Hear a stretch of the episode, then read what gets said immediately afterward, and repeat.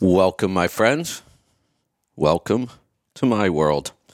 I'm your host, Kevin Rutherford. It is Thursday, October thirteenth.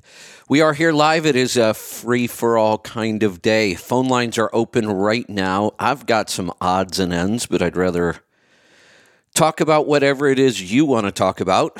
That could be trucks, money, fuel mileage, maintenance, tires, taxes, technology, health and fitness on the road, getting started as an owner-operator, finding freight, working with brokers, getting your authority, you name it. We'll talk about it. All you have to do is pick up the phone and join us. If you have a question, a comment, a topic, anything at all, jump in. The number, eight five five, nine five zero, three eight three five.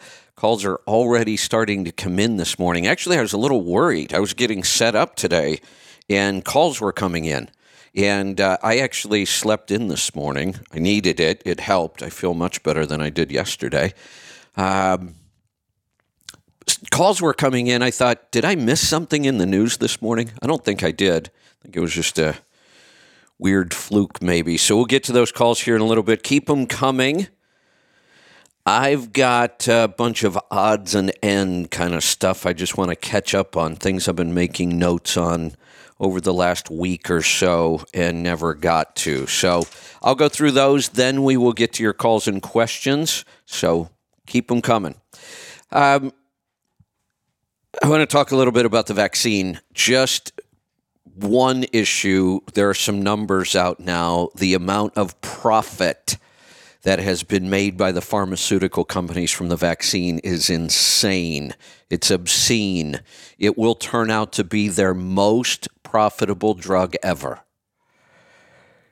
One of the reasons it will be really profitable, well, one, just that, that you're forcing people to take it. I mean, who wouldn't want to own a product that the government forces you to take or you lose your job? Yeah. That's one reason why it's so profitable. People were forced to take it, still being forced to take it. The other reason, though, they did virtually no testing on this. Normally, they spend hundreds of millions of dollars testing. We didn't do that this time. And I'm not sure that they are doing it. It's pretty insane. But, uh, you know, I've said from the beginning, there's all kinds of wild conspiracy theories around the vaccine. Is it population control? Is there a microchip in there? There's, you know, all kinds of crazy out there ideas. And I said I, maybe they're true. I have a hard time believing the big conspiracy theory kind of stuff. But I said, what if it's nothing more than money? What if the, all of this is just about money?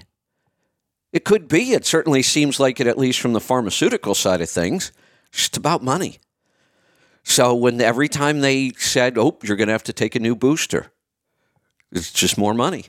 If this becomes a seasonal thing, big money. It looks like it's going to.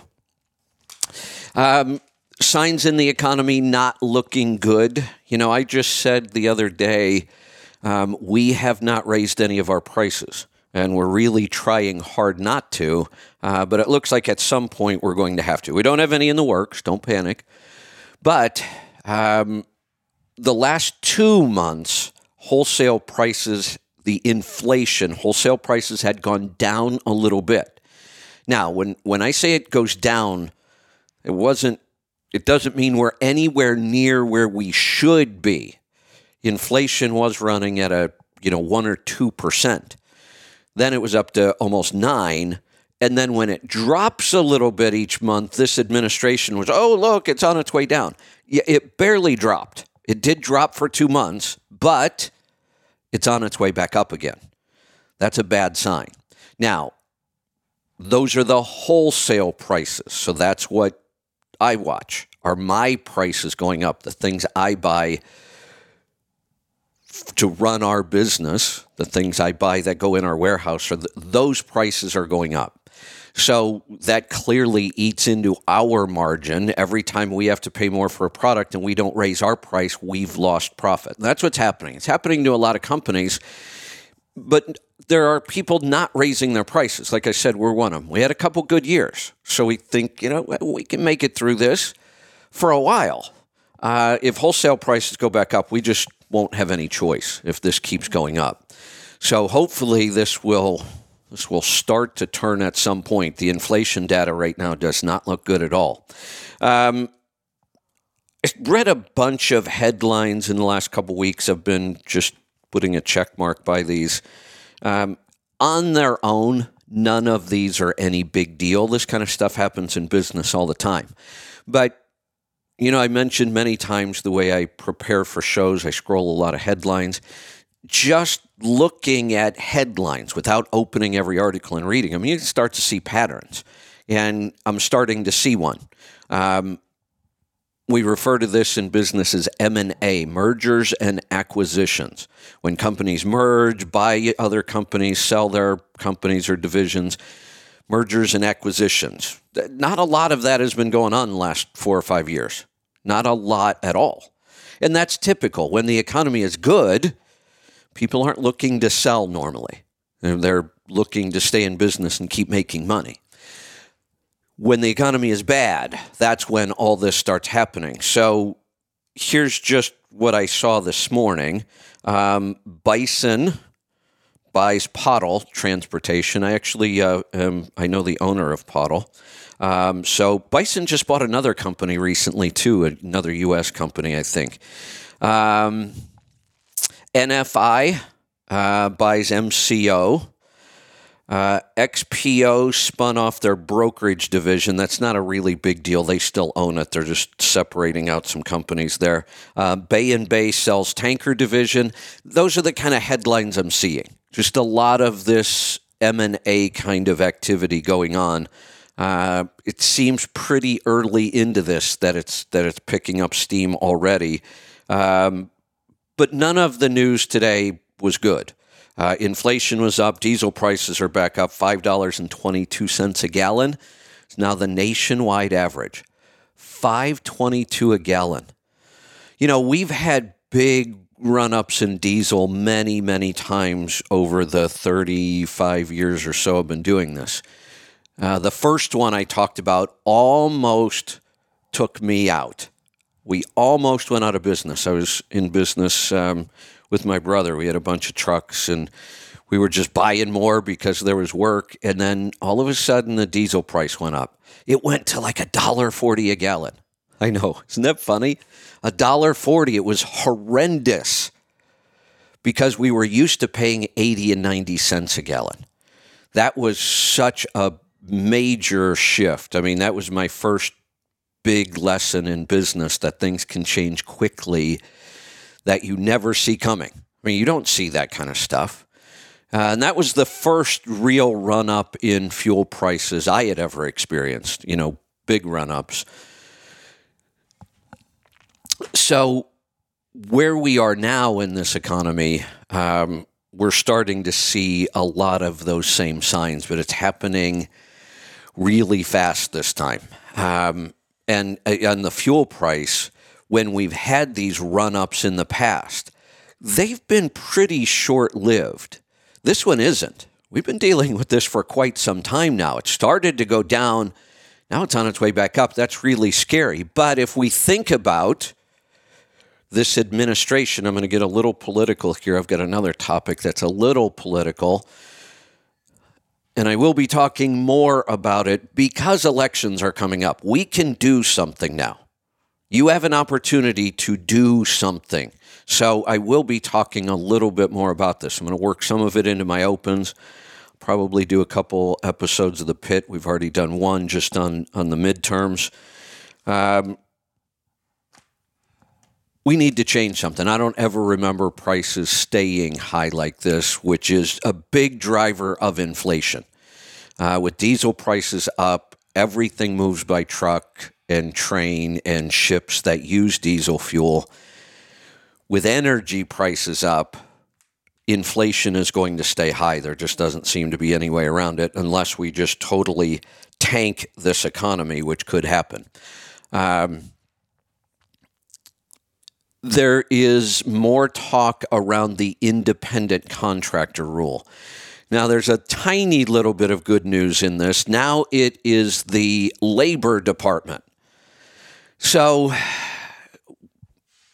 one of the things this administration does quite a bit of is use departments instead of Congress to pass laws and change regulations.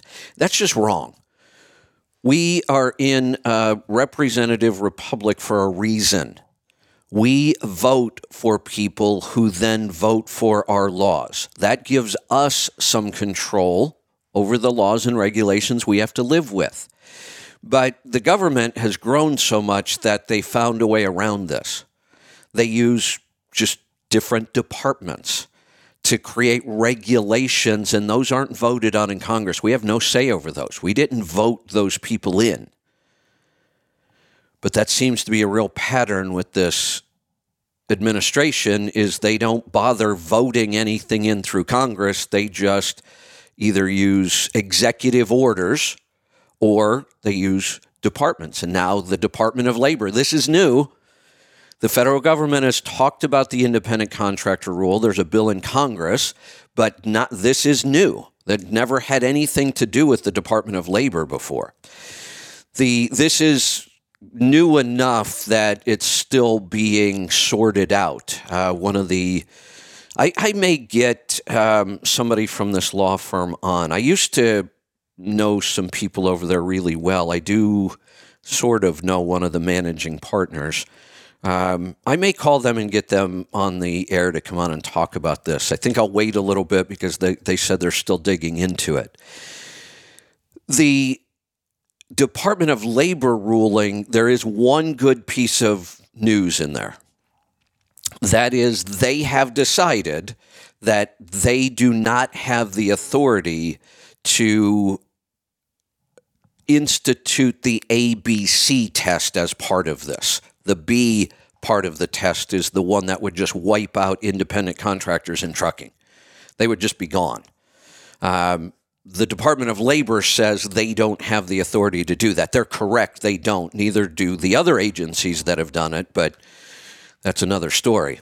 So we'll see what happens. Um, there was one comment in the article from Greg Fury, that's the managing partner that I've met, and he said there are at least two things in there right now that he's really worried about um, when it comes to trucking and independent contractors, but he doesn't say what they are. So we'll just have to wait and see. I'll stay on top of that one. Um,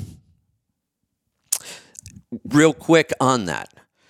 When this is a great example of elections have consequences. And I've said this forever, that if you own a small business, and I have my whole life, I vote more because of the business than I do personal, because rules and regulations and laws and politicians have a much bigger impact on my business than they do my regular life.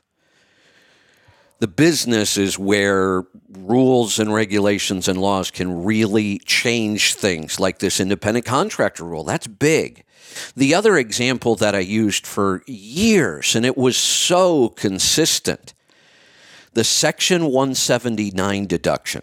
This is a great rule in taxes. There are times where this rule allows us to wipe out our whole tax for the year and just take a break that year and not pay any tax.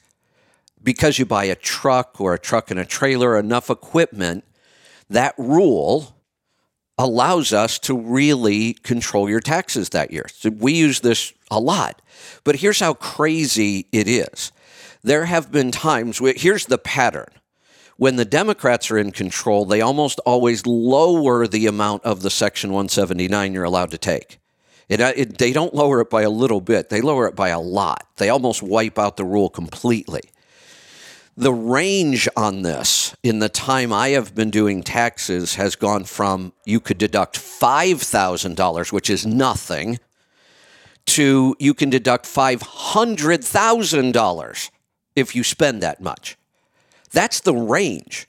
Well, Every time the Democrats are in office, they lower it down to that five thousand, ten thousand, seventy-five hundred. Then the Republicans get back in control and they raise it to one hundred thousand, two hundred fifty thousand, five hundred thousand. This thing's been all over the board for decades. But when the Republicans are in office, it helps small business with just this one rule. But the other rule that we should pay attention to is this independent contractor rule. Trump gave us the best definition of the independent contractor rule we've ever had. It was the Trump administration that gave us a rule that we really didn't have to worry about this. We would have been fine in trucking. We would have been able to just keep doing what we do with independent contractors. Nothing would have changed. It's the Democrats that want to change this. There's a lot going on in our economy right now. We don't need to be making major changes to the way entire industries do business. We need to get back to a, a an energy policy that, you know, makes us energy independent again. Elections are coming up. Elections have consequences. They really do. Now more than ever. You can see the consequences more than ever. And like I always say, if you like the direction the Democrats are going, then vote for them. I wish I could find somebody that does like that direction and would actually talk about it, but I can't seem to scare anybody up. Um, so keep that in mind. Elections are coming up. They have consequences. Think hard about how you're going to vote. Let's, uh, I had a couple other odds and ends. They weren't really trucking related, just some interesting stuff I saw in the news. I think I'm going to skip them because the calls are starting to pile up. We're going to find out what's on your mind today. We're going to start in Pennsylvania. Brian, welcome to the program. Hey, Kevin. Um, is freight slowing down? I, I heard something about that. I don't know. I hadn't noticed. Yeah. You know, uh, it's, it's interesting because in the news, freight is slowing down and rates are going down. I mean, that, those are the headlines everywhere. Yet many of the people who call into me, Matt called in with his numbers. We've had lots of people call in with numbers. They're still killing it. You know, last year I was in competition with Matt, but this year I can't even. Wow. Yeah. Yeah. It all, um, it all came together for him this year. There's no doubt. Yeah. Um, yeah. I'm, I'm, I've never been happier to be sitting at my desk at home on a Thursday, catching up on office stuff. Um, I, I'm just now wrapping up my taxes. Oh, I know the feeling. Yeah. Um, that's, that's always us. Are, are yours, are, Are yours done yet, Kevin? The, the corporate's done, but the personal isn't done yet. I know. I know. So, um, so you know, but then when I get in that office mode, I get on a roll, and uh, oh, oh, we're also switching insurance companies. Um, I know you like to get the oh, insurance fun. report. Yeah. So, yeah. So same agent. Um, Just finishing my third year with my authority, renewing for year four. And I was a little worried because I, I haven't had any at-fault accidents, but I've had some weird stuff. Um, you know, this year I caught a low cable line and did like twenty thousand dollars worth of damage. and, oh, yeah, it was ugly. And uh, last year, you might remember, I had a trailer stolen, which I don't know if I ever gave an update. It, no. That was recovered six months later. Was it really? Yeah. I almost... It, yeah, it was an accidental thing, of course. Um, you know, I, I think it's J B. Hunt's fault. I'm not scared to mention their name. I work for them. hey, hey, this happens so often in trucking. It's shocking to me sometimes that they ever find these trailers. Um, I had a trailer I've talked about. I had a trailer that, you know, belonged to a broker that I pulled a load for. I, I might have pulled three or four loads. We were supposed to do a whole bunch more, and it all fell through. And I had his trailer. And, you know, I waited about a week or two, and nothing was happening. And I called him up, and I said, look, you don't seem to have any of that freight you said you had. Um, where do you want me to drop off your trailer? And he's like, I don't know. I'll get back to you. And like eight months later, I still had that trailer. and I was using it. I was moving pallets around with it. I had a contract to move pallets locally, and it really came in handy. I tried to give it back to the guy that so that this kind of stuff. Like I said, I'm shocked that they ever found the thing. The, the only reason they found it is because a, a J B. Hunt driver brought it to one of the rental facilities locations because I, I don't even I, either the inspection was out or it was because. The, They said, "Oh, this doesn't have a G P S. At, at J B Hunt, we oh. require all our rental trailers to have G P S." Yeah, that's well, why too, the so they don't thing, lose so many of them. Right. Well, and the crazy thing is, you know, of course, hindsight, but uh, I might have mentioned this. They they actually took the G P S off of it when I rented it because they only put it on there if the if the uh, if you're going to pay for it. I'm exactly. Like, well, right. Why would I pay Why do you it? care? Right. So I found out that, uh, you know, as always, it, the the driver always ends up on the hook, right? Yep, but, that's right. But anyway, I was up to like sixteen thousand dollars, um, and I was with Daly Underwriters. My renewal came in at fifteen thousand dollars, and Great West quoted me at ten eight. Wow. And, uh, of course, Of course, then Daly was like, well, we could do yeah. twelve five. Like, well, no, sorry. Nope, doesn't work that way. Doesn't work that way. I used yeah. to know some people at Great West, too. It was a company I worked with a long time ago. Um, so that's I, awesome. I, I, that's fantastic yeah. news. You said I, something I earlier, and I want to go back to it, because I, I think this probably plays a role in what just happened for you. You said, my agent. That means something to me. That means you didn't just go out and randomly look for insurance and contact a company directly and get insurance. And a lot of people do that. You have an agent. You should use him. People should, when you're in business, you should have an insurance agent, an independent agent, and you should use them. They can go get you insurance anywhere. That's their job, to go find you the best deal. They're not beholden to just one company. Like, if you would have been dealing with your Daily or whoever that was that was charging you sixteen thousand dollars, if you were dealing with them directly and you called them, you probably would still be paying sixteen thousand dollars. They wouldn't have offered you that twelve eight out of the blue. They didn't. The only reason they offered it to you was because you were leaving them because you found a better price. But that's what your agent did, right? He went out and found that price for you.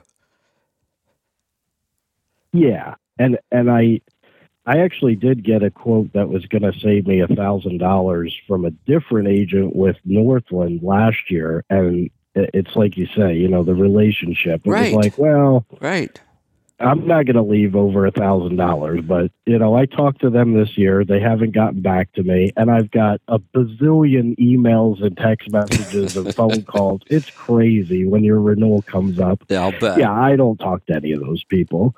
Um, but so I say all that to say, here I am in the office mode, and I've been putting this off for years. And today is the day, Kevin. I'm going to do it. I'm going to open, I think, an individual four oh one k with Excellent. Vanguard. Okay. Yeah. And I just figured out here, I have just over fifty thousand in my neglected company four oh one k's to roll over, so I get to awesome. be a somebody, I guess. Yeah, that's awesome.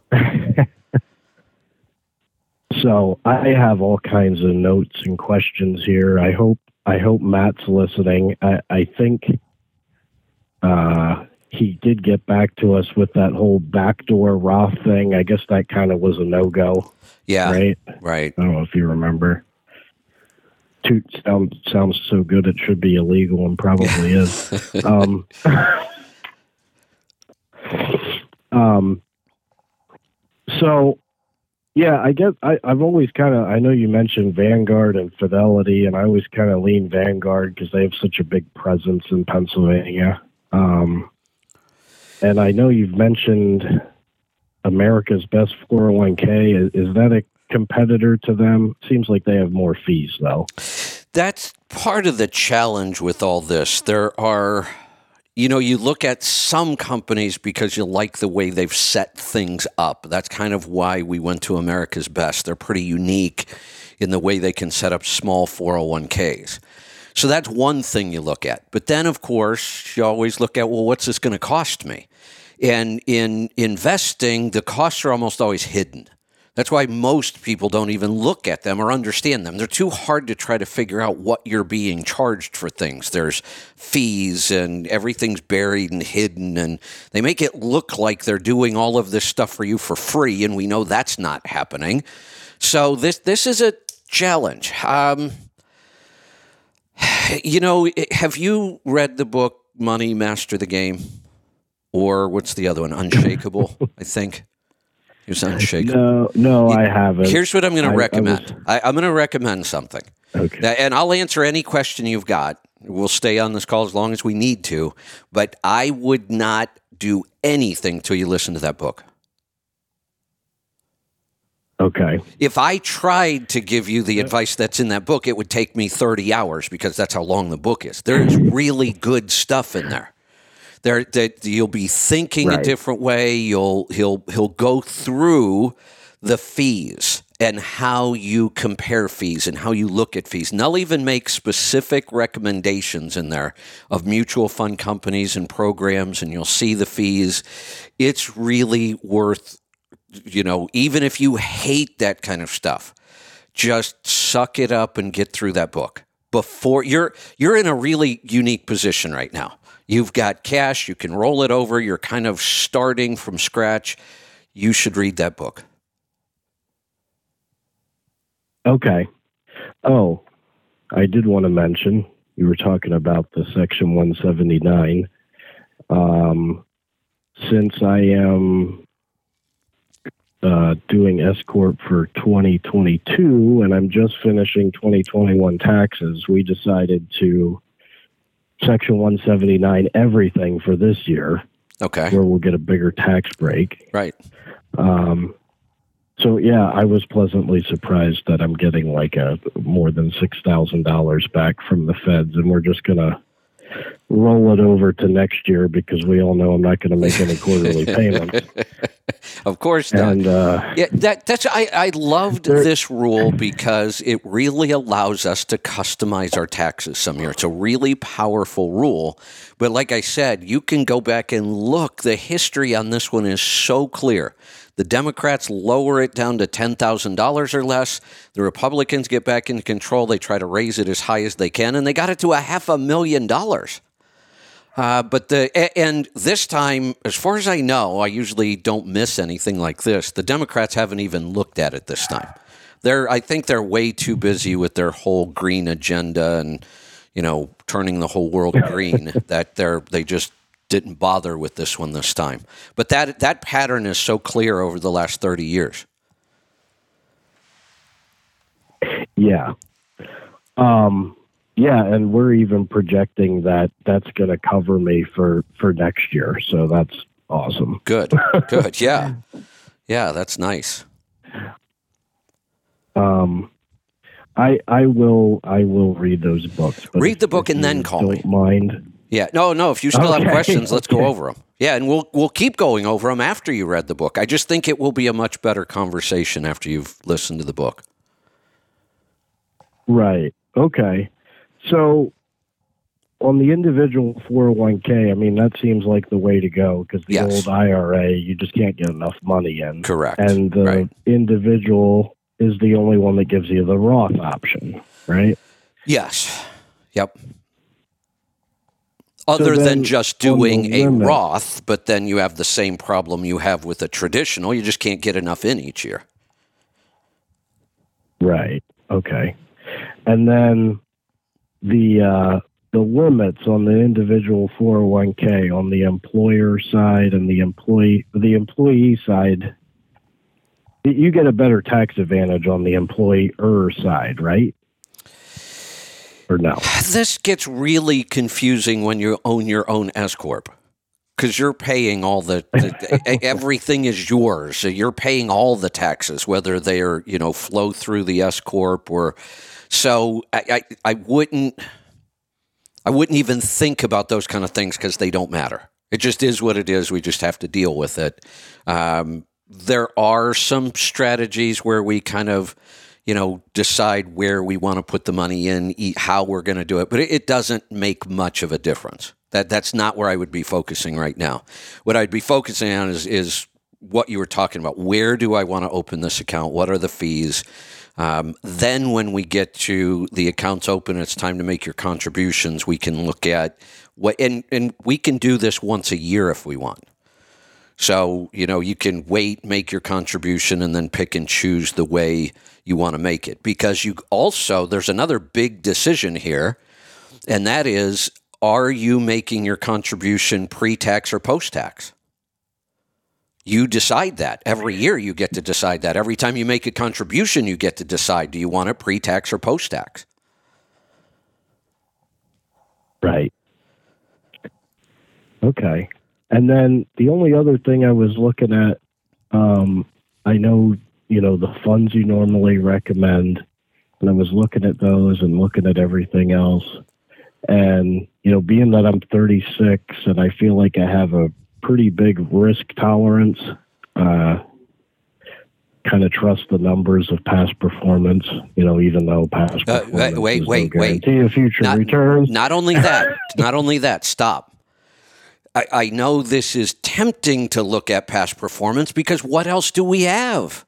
I mean, I, I can't look at the fund manager and know that this guy's a rock star. Or, I, you know, you're not going to figure that kind of stuff out. If I could, I wouldn't have to give them their money. I would just invest it myself. So I just, I, I wouldn't look at it that way. Well, and, I, and I'm not, look, these are all index funds. I'm not looking at any okay. well, actively managed funds. Okay, good. That that changes my answer. What I was going to say is he, one of the things, and, and it's easy to research because somebody writes an article on this just about every year. Um, go back and look in twenty twenty-one, what were the top ten performing mutual funds? Top ten, blew everybody else away. Crazy returns. They put out a list every year. Then look to see what happened in twenty twenty-two. They're almost never, none of the top ten make it to the next year. Almost never happens. That's how volatile these these are. So this is the strategy that screws everybody.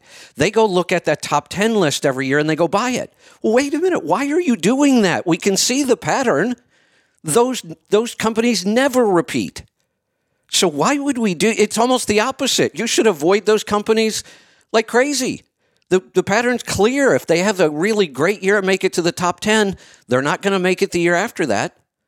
So it's almost like you should use that list the opposite way. Oh, hell no, I'm not buying anything on that list. Already missed that boat. It already sailed. That's a it's a really clear pattern. So trying to guess, even index fund. Well, index funds are better because nothing's going to change in an index fund. We don't know what could change in a managed fund. You know, the guy goes on a carnivore diet and, you know, becomes a rock star and his fund goes through the roof, or the other happens. You know, he starts um, doing Xanax every morning. I don't know. They get a new fund manager. So in, in managed funds, things change constantly. If you're looking at index funds and you see some things that maybe catch your interest, yeah, can't hurt. I mean, an index fund, if it has reasonably good performance in the past, you could see the pattern. Like if you look at the S and P five hundred, that's our, our, you know, that's like the core index we look at all the time. It has a pattern. It doesn't always go up. It goes down too. But the pattern tends to be, it just follows the market itself. It is the market. Whereas managed funds, are there some managed funds that even though the, the S and P five hundred returned like eighteen percent last year, some crazy number, are there mutual funds that lost money last year? Yeah, there are. Oh, yeah. And you wouldn't have wanted to be in those. So that's why we stick with the index funds. Do, do you happen to have one in particular that you remember looking at and thought was interesting, or?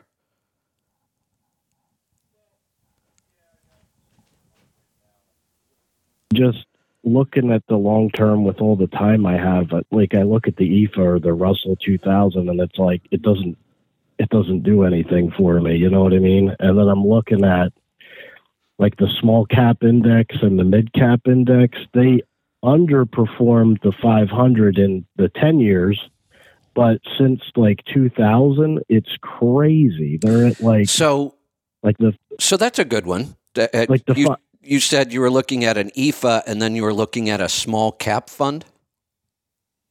Or you said Russell two, well, I F A and Russell two thousand, then you mentioned this other small cap fund.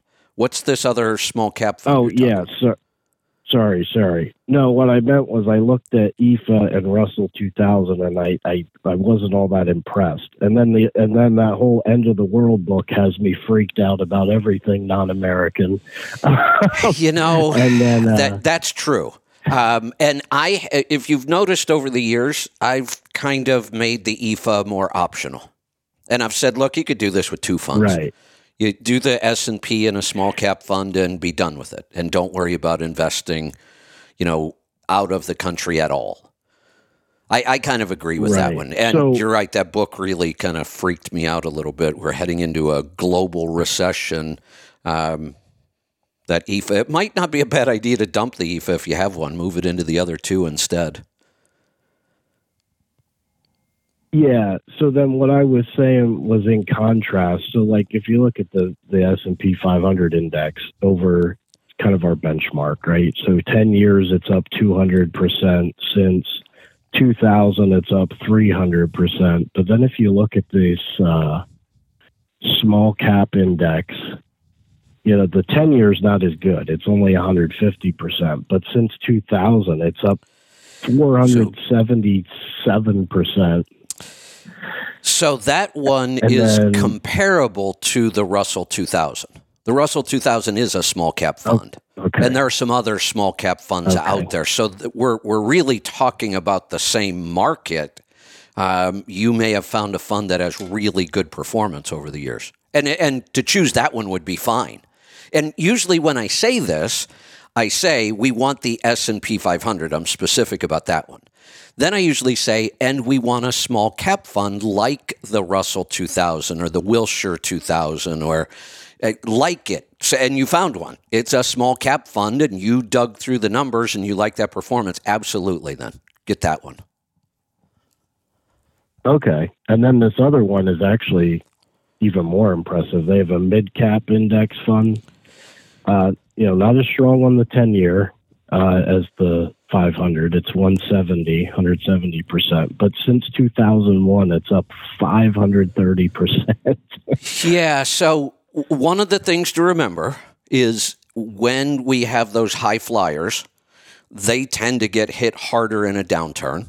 And that's just normal. They had right. more room to grow. They have more room to shrink. We don't worry about that, especially at your age. Um, you know what?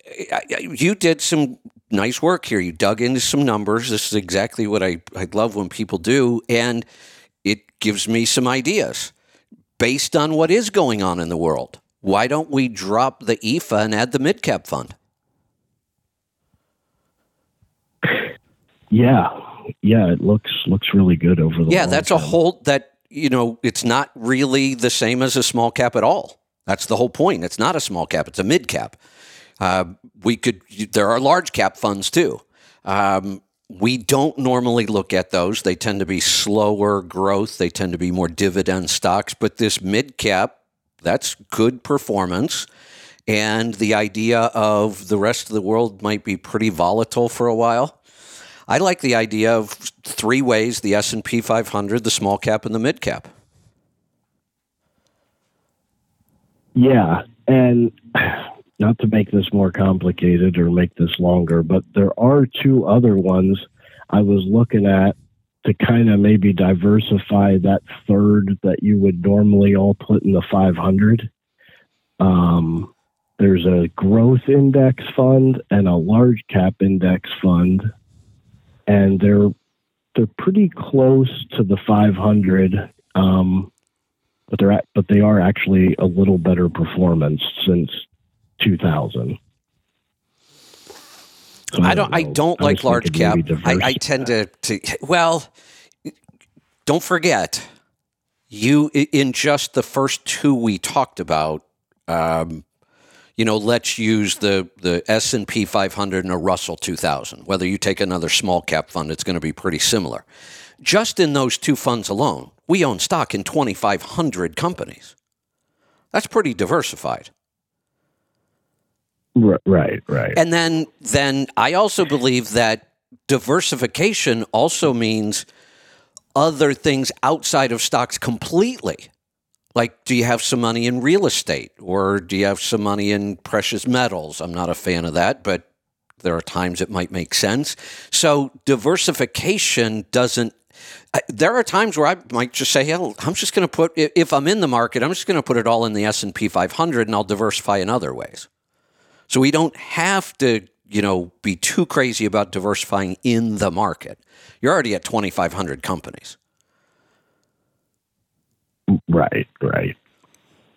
So if we pick up that okay. mid-cap fund, now we're well over three thousand different companies in pretty different segments of the industry. Mid-cap is very different from small cap.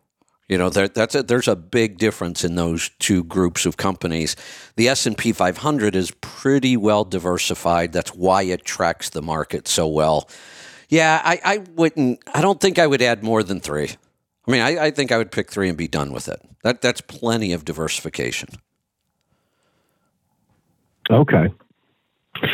All right. Well, I appreciate all you do for us, and uh, I'll let you get to the next one. Well, congratulations. Sounds like I, I and I know that when you do this kind of work, one, it's tedious and it's hard, but it's it's exciting too, isn't it?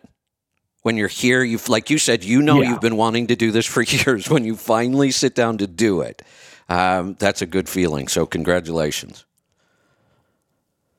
Thank you. All right. Talk to you soon. Thanks for the call. Let's go to Indiana. Mike, welcome to the program. Well, long time no talk. What's on your mind today? First time I've been on this. Uh, oh, good. Good to have well, you back. A couple of things. Yeah. Hey, um, you know, one of the things I was going to say is some of this woke stuff with like Chris and stuff, I think I figured out their problem. They've got that, uh, what do they call it, P D, that bend in your boner thing? That's their problem. I think you're right. They need to explain to them how to do exercises or something, you know? I think you're right. Yeah. That that would that, yeah. that would tend to make you kind of nasty, yeah. Yeah. Hey, uh, it's kind of funny. I wasn't going to talk about this till the last caller. He was talking about this financial stuff now.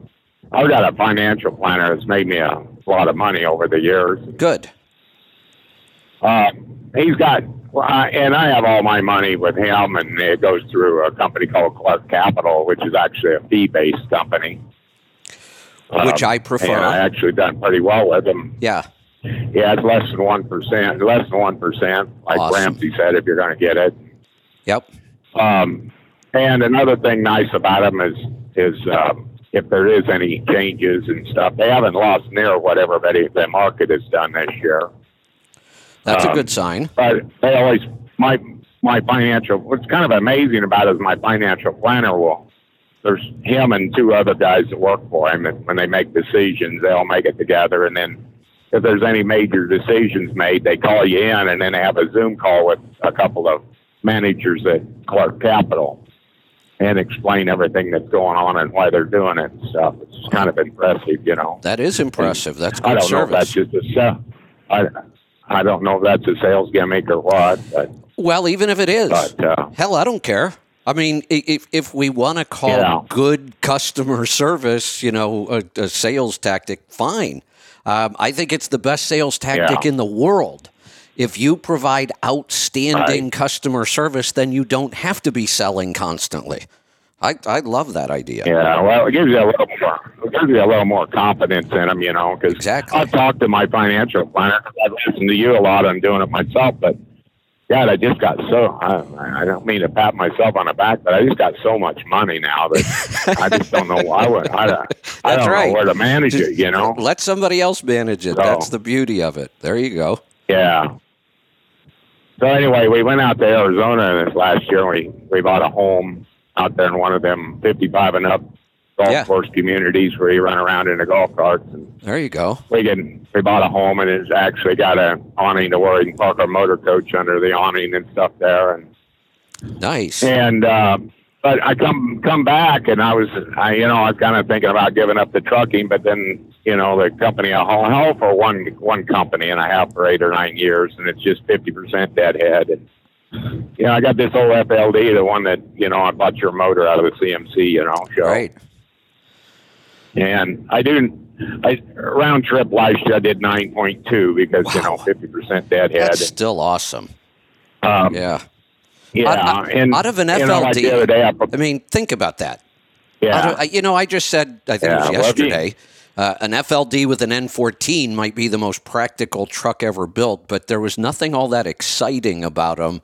And I never really expected that we would get to a point where we could get nine miles to the gallon out of an F L D, but that's pretty awesome.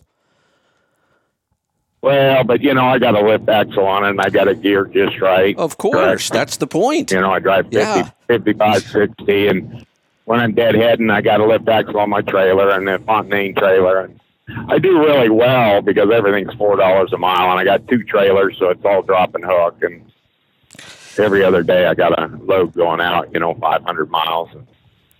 And, you know, my operating cost is, you know, for fuel is only like, I think, thirty-eight, thirty-nine cents a mile. Wow. Yeah, that's and incredible. I do all my I do all my own maintenance because I keep up on it. I don't have any maintenance, really, you know.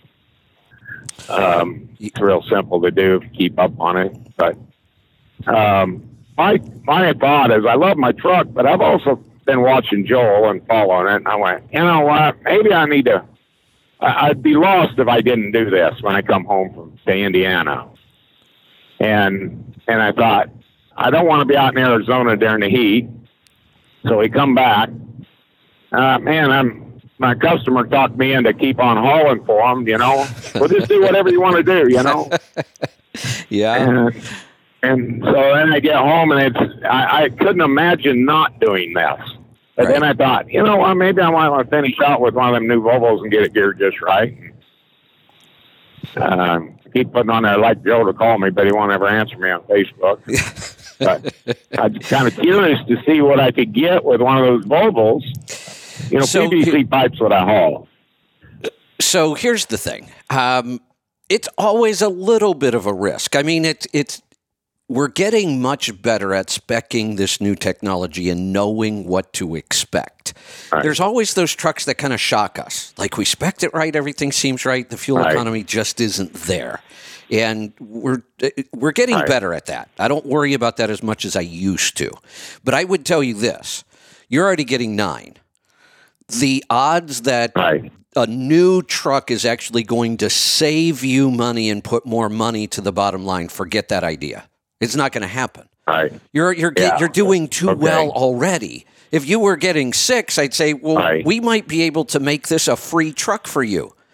If you're getting six and we can get you to right. nine or ten, the fuel will make the payment, but that's not going to happen with you. A new yeah. truck is going to cost yeah. you money. But my thought, knowing you and your history and where you are, I'd be out buying a new truck. I would finish out my career with a new one. Yeah, you know, I, and I thought that too, but I, I also know, and, and, and, you know, everything that we have is paid for, but it still bugs the shit out of me that if I was to buy a new truck and I'd sit there and go, God, you know, I spent out one hundred eighty thousand dollars. I got to pay myself back. That's your, so that's another big consideration. So we kind of look at this like, uh, well, let's look at it the way you look at your motorhome. You don't right. have to have that motorhome, right? No. Uh-uh. You, you could sell it and you'd have a whole bunch no. more money in the bank or in your investments, right? Right. Yeah. But but we choose sometimes to spend money to make our life better. And it doesn't always work out. And sometimes right. we just go spend money because right. we want to spend money. Here's here's what I love about a decision right. like this. You've done so many things right that now we get to right. make decisions that have no really big downside. You know, sometimes somebody might call yeah. me and say they're considering a new Volvo, and I would do everything I could to talk them out of it. I'm not going to do that with you. Right. You've earned it. If you decide yeah. you want a new Volvo just because you want it, it has nothing to do with the math or right. the numbers, then go do it. You've earned that. Right. Yeah. Yeah. On the other hand, funny story is, on the other hand, I'm kind uh-huh. of at that same place in life. I don't want to work as hard as I have the last forty years. I've worked really hard to get to where I am. Right. Lots of hours, weekends, nights. I, I don't want to do that anymore. I, it, it, I don't want to quit. I'm not ready to right. retire. But I'm also, I don't want to keep working the way I've been working. So that does influence the decisions we make in business. You know, I, I, if if I don't want to work as much, I, I have to stop taking on big projects. You know, I have to make different decisions. And sometimes, you know, you could look at that and go, well, it would be nice to buy a new truck, but I also like just having that big cushion and that extra money and not worrying about it. Yeah. But what I but what yeah. I love about decisions yeah. like this is there's no real downside. There's no, you know, yeah. big mistake we're going to make here. I, I've been in that place where every right. decision I made could turn disastrous. You know, when you're on the edge and, right. you know, you're struggling to, to keep the business going, every decision becomes critical. Well, you're, you've you've earned your way out of that. These decisions aren't that critical anymore. I think, I, I, yeah, I know. And that's what's so hard to get out of because I've always lived my life on edge. Right. I know. And so know. every time you, you do something, I mean, I still drive it. I, I don't even want to go out and buy a new pickup. I still like driving my old ninety-six uh, Ford Ranger around. Yeah, I, you know, I, out. I still drive my oh seven F J, and I keep thinking, you know, why don't you upgrade yeah. it to something? But I don't want to. I like it. It does just fine. Yeah. Yeah. Well, I was driving around the other day, and I got pulled over driving down a county road with that whole... It, that old um, Ranger, and the guy pulls me over and said, "You, you know, you know, what are you doing driving down the center lane?" I said, "I'm missing the, you know, you know, the potholes and stuff." I said, "You know, I, I said, hell, kids ride the bicycles on this, you know. What are you, what are you pulling me over for? It's a county road, you know, you know, out in the middle of country." And exactly. He goes, "Well," he said, "I did notice when I got up behind you, your license plates are a year out." I'm like, "Oh shit, no kidding, I didn't know that," you know. Uh, you know what I've I've noticed? I, I think back to the way I spent money in my twenties, and you know I was I, I was a business owner. I was doing pretty well financially, and um, but I, you know I would think about a new car, and you know you'd look at a new yeah. car, and I'd say, boy, what can I afford? And then you go down to the dealer and you start working on financing, and you know you're, you're pushing it. You're like, well, well, could I upgrade to this? Will you still finance me? And it's like you'll you just make really bad decisions at that point. It seems like you know I'm right. here. I am. I have to borrow money yeah. to buy the car, and I'm trying to borrow more. Now it seems like right. I'm in I'm in the same position you are right now. I can walk into any car dealer I want, and I'm not bragging here. It's just you know I'm. Later in life, I, right. this is where I should be. I can walk into any car dealer I want and pay All cash right. for whatever car I want to drive. And you know what? I don't. I don't want it anymore. Uh, I, I realize that it's just not worth it. Yeah. Yeah. It's kind of ironic. It's not changed back to the original topic of the, the financial thing. When you mentioned that about, about um, uh, the top ten and how they, how they, yeah. you know, do, and then people get stuck on that. That that was one of the things, kind of in a sort of a way, that they talked about on one of the Zoom calls, that people, they had a meeting when I originally started asking about, you know, talking to my financial planner, like, you know, why don't why don't I do this instead of paying the fee, you know, talk me out of it or what, you know? Right. They immediately had a Zoom call with this capital. And that's exactly kind of what they were talking about. This is what you're going to find yourself into. Yep. Yeah, it's a very clear pattern. You will get caught in these.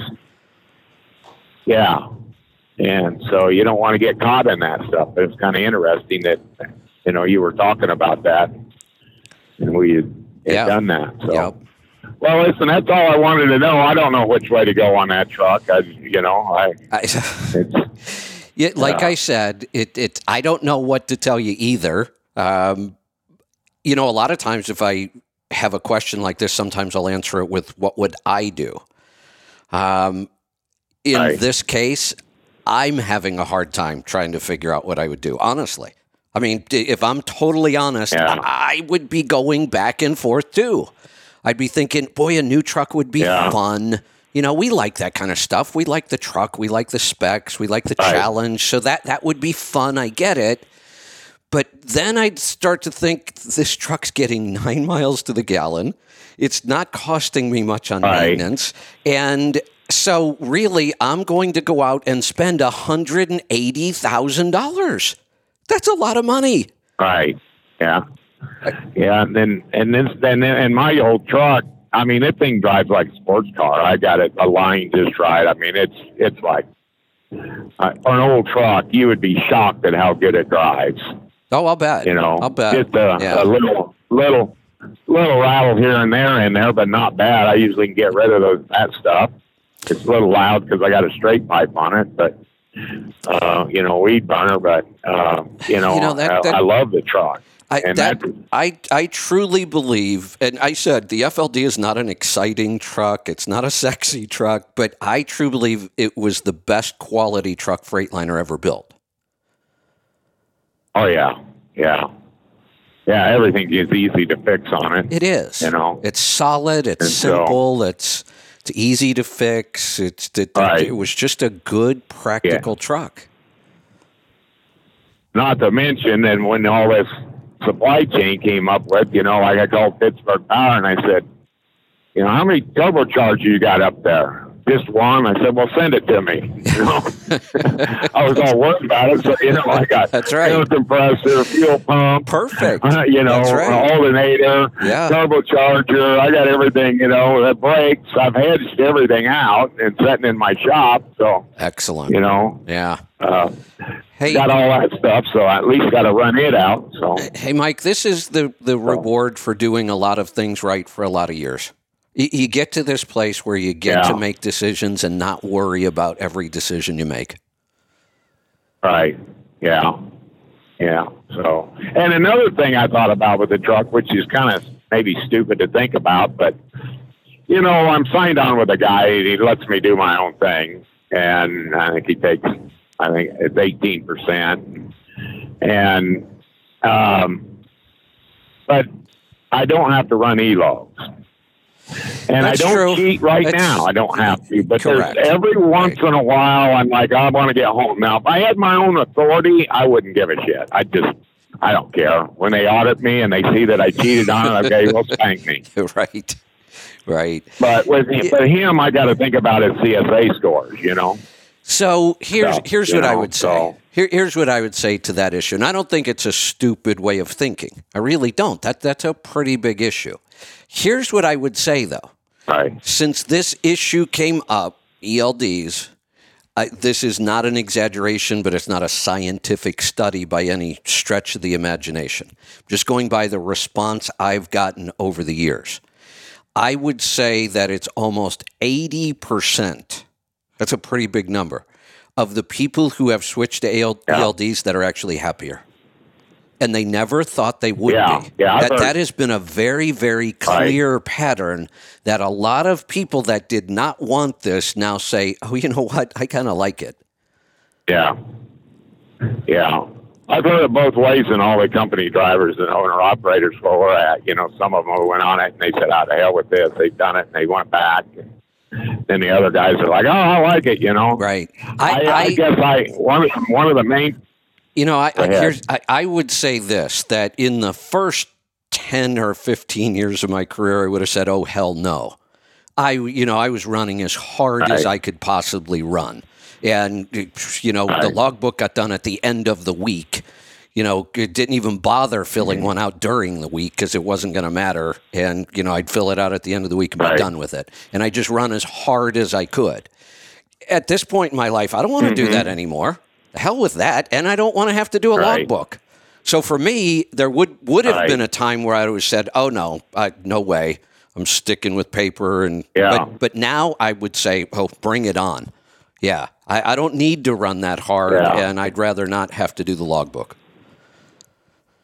Yeah, I, I guess there's just that that point I that it, it, I it, guess I'm I'm cruising along, and I get I get oh, I want to take an hour nap here, and then it ends up being four hours, and I'm like, oh right. shit, I can't. I know, you know, it, it, and I, it's I, I, you know, it, as entrepreneurs, this goes against everything we believe. We don't want to be told how to run our business, and that's kind of what this right. does.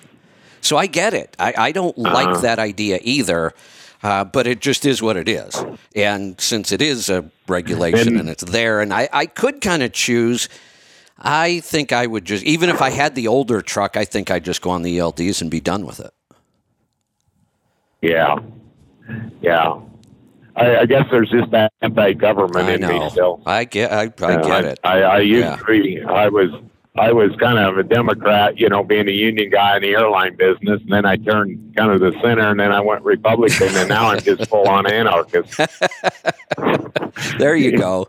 Yeah. Sometimes I feel like that when I, I wake up. You know, uh, so I, I sat in the office there one day, and I watched the dispatcher, and, you know, a guy calls in, said he had to be home, and he goes, well, stop by and get this load. And he goes, well, I, I got to get home, and I don't get want to get stuck there. And he goes, oh, he said, you got plenty of time, because he was sitting there looking at the guy on the screen on, you know, where he was sitting on the e-logs. And I went, I don't want anybody looking at me. yeah, I know. I you get know, it. I, I get it. I, I want to I want to lie to him and say, no, I haven't unloaded. And That's I have, right. I'm halfway home, you That's know? That's right. I know.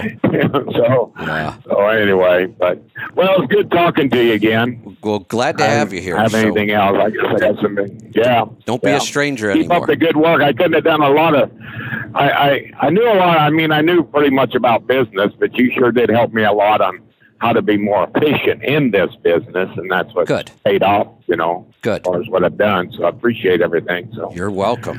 All right, All right we'll, buddy. We'll talk to you again we'll soon. Talk to you later. All yep. right. Take care. Let's head north of the border. Going to go to Saskatchewan. Garrett, welcome to the program. Hey, Kevin. How are you? Good. What can I help you with today? Yeah, you're talking at the open, Kevin, about the um, the vaccines. I don't know if you know, there's a, a European Commission investigation going on at the minute. They're pulling in all the, the vaccine companies about the introduction. There's a Dutch M E P called Rob Ross, and he had a woman called, I think, uh, Jadine... I think Jean Smith or something her name is, but uh, so yesterday he asked her out straight, you know, what testing was done to show whether the, the vaccine would block transmission, and she sort of giggled and said, uh, no, no, um, you know, we couldn't do that, um, and, and you like this line, we had to move at the speed of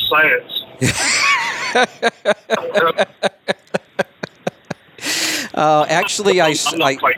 Actually, I saw that, and it is the basis for my next pit show. I, I saw her make that claim. Um, so I'm glad you brought it up. Yeah. Um, here's, you know, basically we now, now, now here's the thing that I wonder about. Don't you remember, I remember this clearly. When the vaccine was being rolled out, they were claiming um, effectiveness in the ninety percent range. Well, where did they get that data? They oh, never yeah, tested yeah. it. They didn't test that. Where did that well, data I mean, come from? Well, basically, it, it boils down to one or two things, Kevin, that either either the governments uh, knew that, that the testing hadn't been done and, and just lied to us all about it, or or they, they didn't do their homework and actually hold these guys over the coals and say, hey, has this testing been, been done? And I, I kind of uh, I kind of come down on the... But the first option, they, they, they knew, and um, for whatever their agenda was, they, they just said, no, you know, everyone has to get it. And I mean, that, that's the whole, this is for the, you know, uh, you know the, the vaccine passports that they should yeah. get this to protect other people. Yeah, bullshit. And here's here's how bad they got this wrong. They were claiming ninety-some percent effectiveness, which means if we give this vaccine to ten people, nine of them will never get COVID. That's what they tried to tell us. And that was why they were yep. putting in these, well, you have to do this to protect other people. Because I was saying, look, I don't care if I get COVID. I have an immune system. This doesn't worry me. Yeah, but you're going to spread it to somebody else. That's kind of a legitimate argument. I do get that. But wait a minute. They're vaccinated, so why should they be worried? But they have to be worried because it turns out the real data shows that at some point, and it happens about six months after your last booster shot or your last shot, whichever one you got, somewhere between four and six months after that, these are not ninety some percent effective. In fact, their effectiveness is negative. It's not even it's not even one percent effective.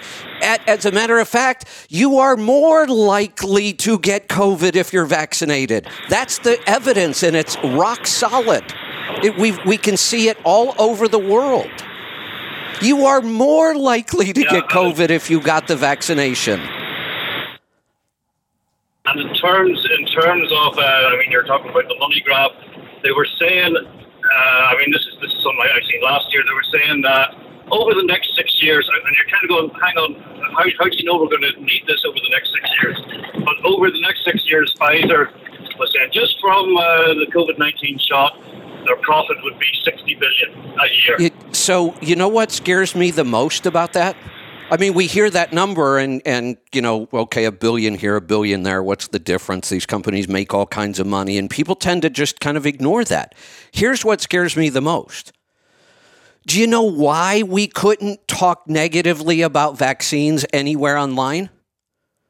Do you know who was cracking down on those people? Do you know who was putting pressure on those companies to de-platform people? The pharmaceutical company was. So what we're doing with this vaccine and these billions and billions of dollars, we're giving them even more power. They can now go run T V commercials nonstop all day long. They can flood social media with garbage reports about how great their drugs are. It, it we're giving. They are already so powerful, and now with this vaccine, we are giving them ungodly amounts of power. They have so much money. Yeah. Well, that's basically all I have for today, Kevin. Because I'm actually just arriving in my terminal. I'm, I'm finished work for the day. Well, there you um, go. I will. Uh, I, I, I, I sent you a few messages before about that uh, new international driveline. The Scania engine from, from Europe. So yeah. Some other day I'll, I'll come back back to you about that because they're, yeah. they're getting really amazing figures with it. Uh, Let's do that. Yeah. So in, enjoy enjoy your time off. You're done for the day. Thanks for the call, and let's do that soon. Let's talk about that. Uh, all right. I think I'm going to wrap this up for the day.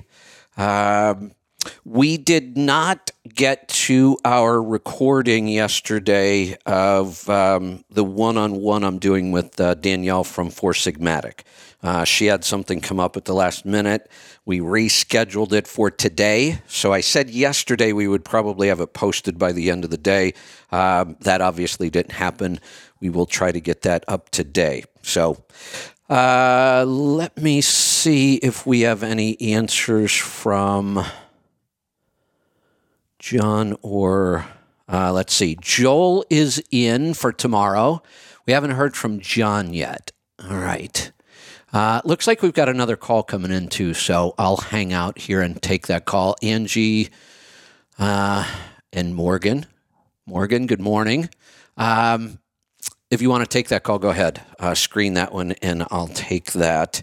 So we will be back here tomorrow for Trucking Technology and Efficiency. We're not sure if we're going to have John yet. I know he said he was really going to try hard. He's been uh, busy the last couple weeks, and then last week we thought he was going to be on, and he had a customer issue right at the very beginning. So I'm, I'm, I know he's trying for tomorrow. So we'll see what happens. All right. We uh, are going to grab another call.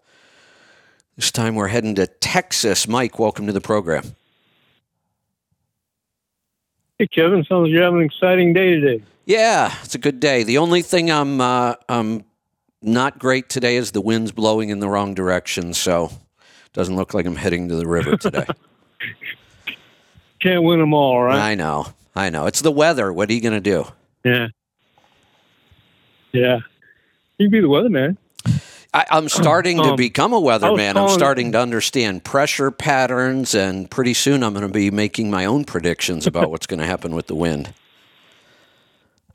And there you go.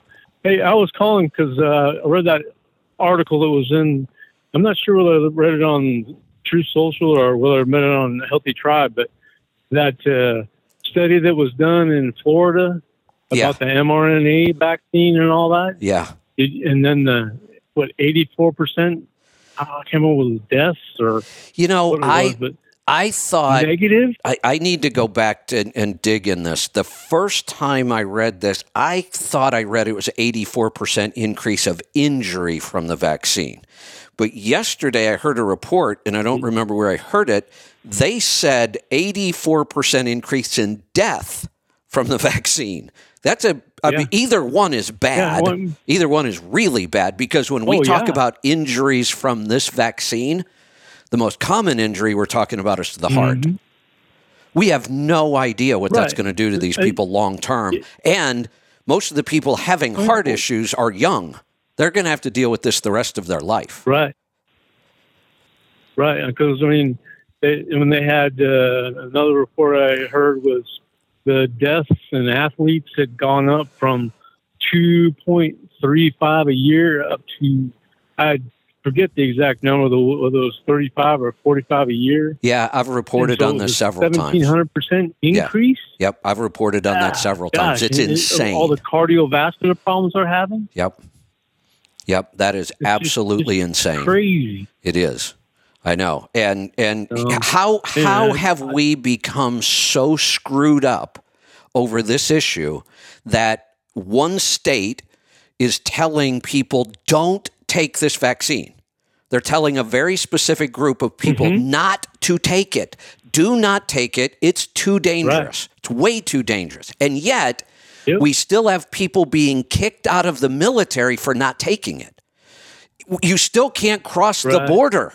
Yeah. As far as the U S is concerned, if you don't yeah. take it, what? How could we be so screwed up mm. about this? Well, well, you, you have that wrong, Kevin. You can cross the border, just go on the south side and come this way and be illegal. Yeah, there you go. Yeah, exactly. But it, it, how how can we be? You know, and and here's the thing: we the thing that Florida is saying right now. We were saying well over a year ago. This isn't new. We knew this almost immediately oh, yeah. that this was a problem. But when you tried to talk about it, yeah. you got deleted. This was one big issue that right. if you tried to push this issue on social media, you got deleted.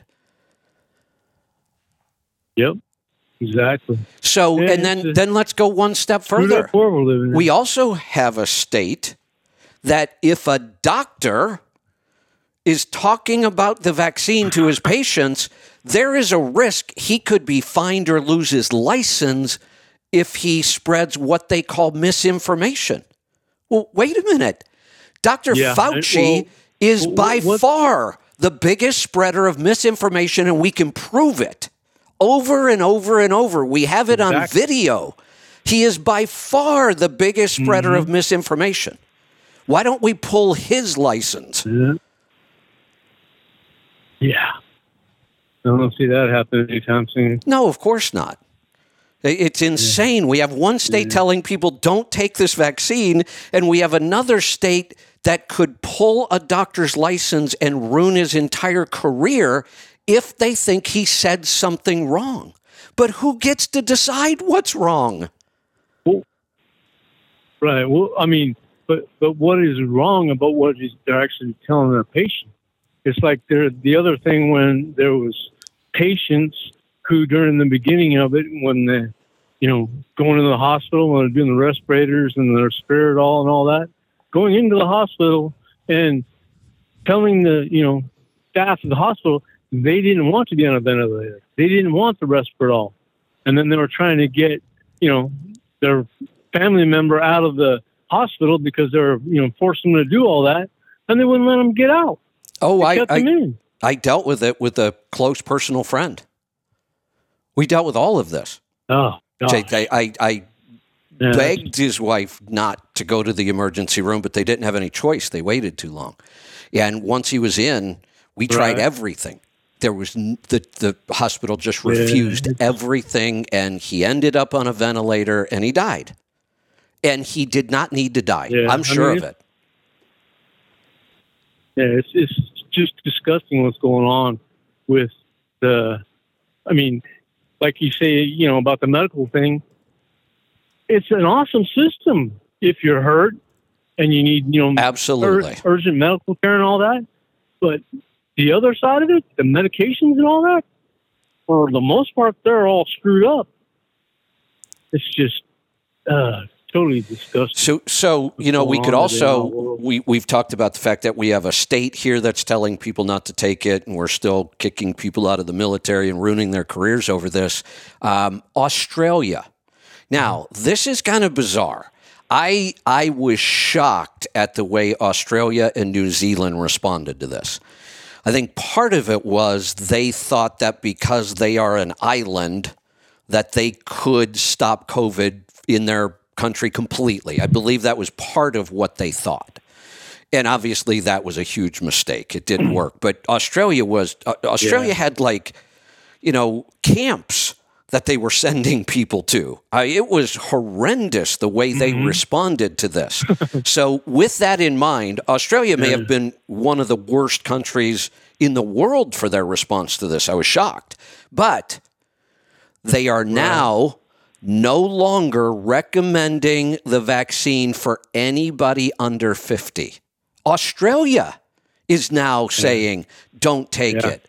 Um, Norway is now recommending well, nobody under sixty-five should take the vaccine.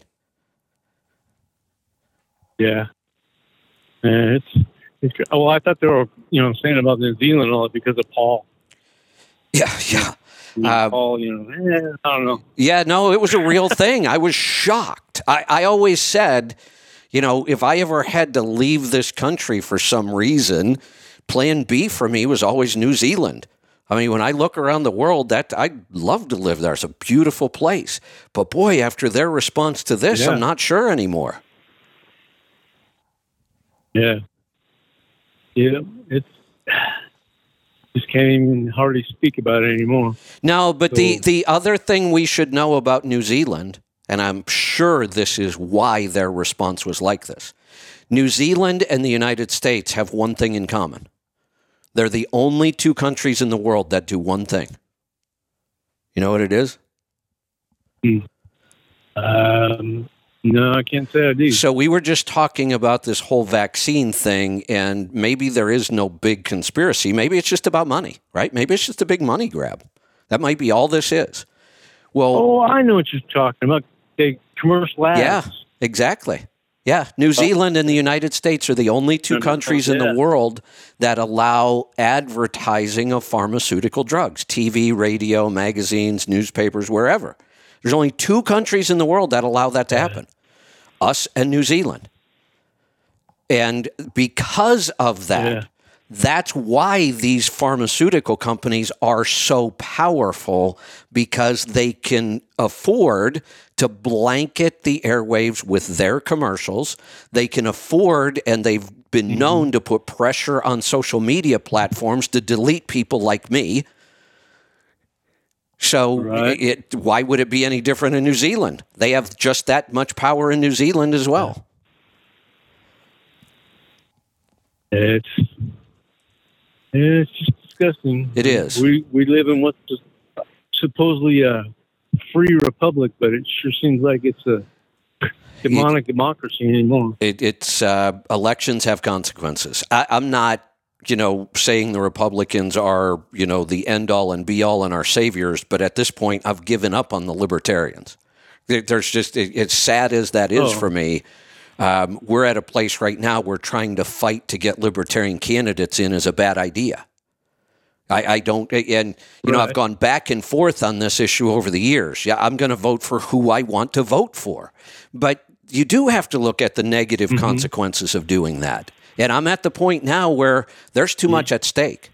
I, I couldn't tell you if we even have a libertarian yeah. candidate this year. We probably do, but I don't know who it is because I, I don't care. I'm not voting for him this time. I can't. We're right. we're at a we're at a critical yeah. place in politics in our country, and unfortunately for me right now, the Republicans are just the lesser of two evils. Yeah, exactly. I mean, look at uh, Mitch McConnell, what he's doing with uh, Lisa Murkowski, and uh, I forget the lady who's who actually won the Republican nomination for Alaska, but he's putting out all these ads on her that, you know, she's bad and she's she's lied about all this stuff, and she's always, for the past twenty years or so, she's been a government, you know, exposer of all the corruption in the government yeah. and all that. Right. Mitch McConnell's doing everything he can do to knock her out. Yeah, as far as I'm concerned, and, he he needs uh, to go. Oh, exactly. Yeah. I thought that for a long time. Yeah, like I said, they're they're they're yeah. only slightly better at this point, really, but it, it's enough. Um, the the Democrats, in in my opinion, have just gone off the deep end. I mean, I don't even understand what they're doing as a party anymore. I really don't, uh, and I keep asking for people who vote yeah. that way to explain. You know, did, did, are you really happy with the direction your party is going? And I, I can't get anybody to talk to me about it. Yeah. And then I think it's the governor in Hawaii, the the Democrat governor from Hawaii. I, I heard from a family member last night that she's totally turned from the Democrat Party, and the Democrat Party's now turned on her. For, oh, no, not I, the um, yeah, what, what, what, that's not the governor. You're thinking of um, senator. Uh, she used to be a congressman. She's not anything now. She doesn't hold any office right now. Tulsi Gabbard. I think, yeah, Tulsi Gabbard. Yeah, yeah she doesn't. She was a. She yeah. was in Congress, not in the Senate. She was in the Congress. Um, she doesn't hold any office now. But okay. she she came out yesterday. That oh. was the big news, and she has officially left the Democratic Party. She hasn't said whether she's going to yeah. join any other party or not. Um, and she's not currently running for any right. office, although, I, you know, mm-hmm. it, it, she's going to do something. She's she's really impressive. Um, I swear I would have voted for her as a Democrat before I would have voted for some of our Republican candidates. But uh, we'll have to wait and see. I don't I just I can't see her becoming a Republican. Um, I could see her yeah. becoming a libertarian. Because I really right. think that's what she is. Yeah, they, yeah. Well, the, the the thing about, you know, being a libertarian is that, you know, you really don't have a voice. You try to make yourself a voice, but the like I've said about the Republican Party in the past, where the Republican Party, the bigger problem that they had was that they couldn't do like the Democrats do, and, you know, jump on the bandwagon, and everybody goes for this and here, and everybody's at their the Republican Party or the Libertarian Party.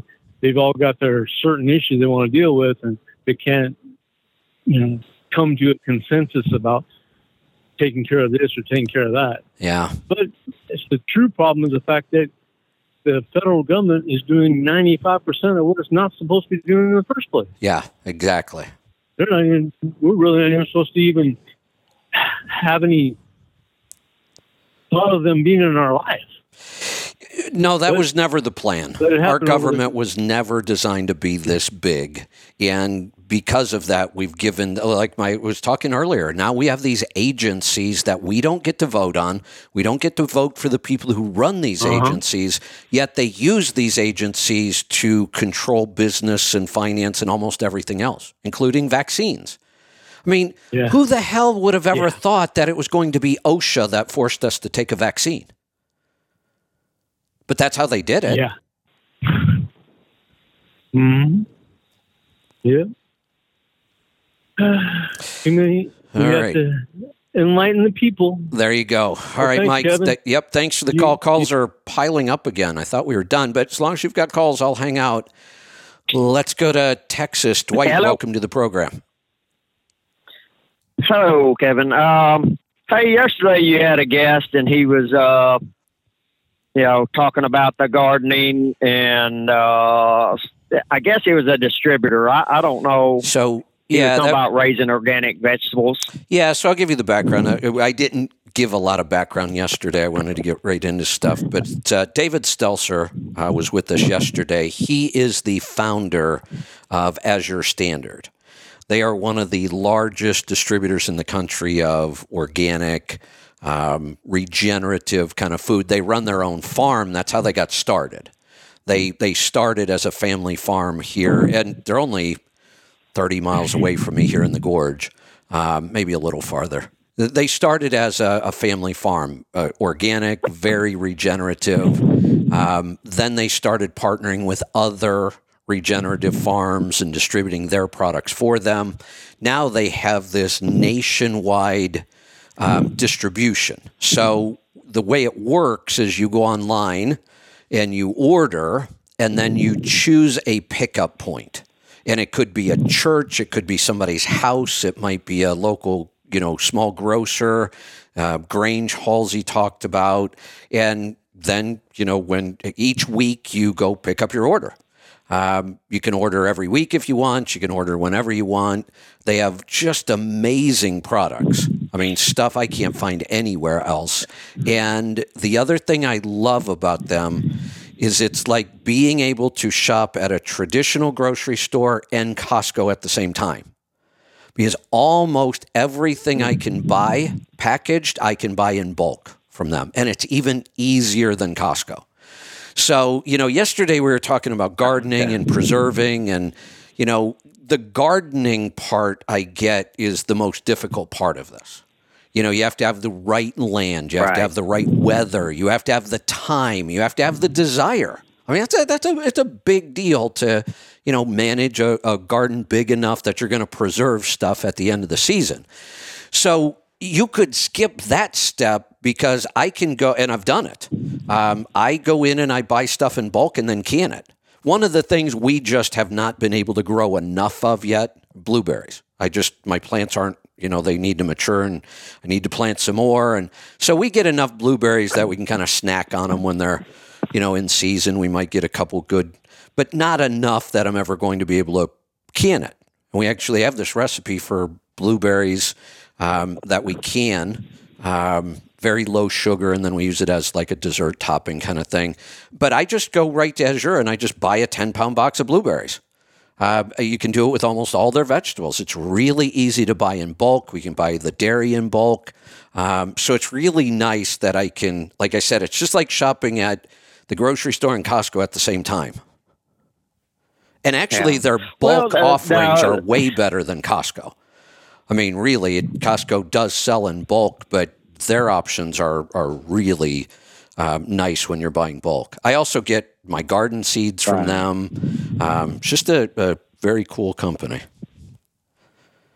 Well, I'll, I'll have to check them out. Uh, the only thing I'm really surprised being where he's at and everything, because uh, actually what was making me want to like, okay, okay. But he, he kept talking about bacteria, bacteria, bacteria. And he never once mentioned the fungi, which is super, super in, important in the soil, and being right there in Oregon, because you turned me on, and it's kind of kind of neat how this goes. You mentioned Gabe Brown and the no-till, and so then that took me to the Soil Food Web and Doctor Elaine Ingham, which is got a uh, a whole school, uh, a, a very prestigious school, and her students are just taking off all over the world. And one of their big deals is balancing the fungi, because our tilling is what's killing the fungi more than anything. The right. bacteria is actually right. kind of easy. It's the fungi. And so uh I'm just kind of surprised. He, I'm just. He never once mentioned the fungi, and that is, you know, we, uh, we like you're talking about the, the blueberries. We would have you know, to ask you. You've got him. to have more fungi. Yeah, we yeah. would have to ask him. A yeah. lot of people group all of these things together because they're very similar in that they're living things. Bacteria is a living thing. Fungi is a living thing. Lots of people just, when they talk about them and they talk about that, they they together group those in their mind. I don't know if that's what he was doing, but I will tell you this. Both of these areas are really still pretty new. I mean, this is, we're, we're oh, learning yes. about this stuff every day. So he may not be as up on the, the um, we call them mycelium, actually, or fungi, or he may not be up on that. I mean, that's still fairly new. But he probably yes. gets the advantage of it without even knowing about it because his practices, the way they, they don't till, the way they use, you know, no chemical fertilizers whatsoever, that I'm sure when I go to his farm, he's probably got mycelium everywhere. It, it, but even if he doesn't yeah. understand it, he's still getting the benefit of it because of the, the practice they do, how they grow things. It, it, it, then it just happens. Like you said, every time we till, we destroy that whole network and it has to try to rebuild itself. And if we stop tilling, yes, yeah. that network builds and builds, and every year it gets even better. And and these fungi do all kinds of crazy things, and then the bacteria do all kinds of crazy things. And, you know, the the we talked a little bit about it yesterday. It, it's like us. Bacteria is huge for us. We oh, never yes. knew it. This is all new. We didn't oh, know our this. microbiome. Yeah. Yeah, our microbiome, our our food, our seeds, our, our gut, I mean, the yogurt. I mean, I am so excited about everything that you brought. And, and a lot of this started uh, with doing the yogurt. And and, yeah. and see, now, I, I, to go back a little history, back in the late eighties, and I, I'm still active with it, I, I, I started an organic nursery. When organics, people look like you got a three heads. They're right. like, what's organic? yeah. You know, yeah. and, and my father-in-law is still you know, has that open, and I'm tr- trying to get that started again. Here's the crazy thing.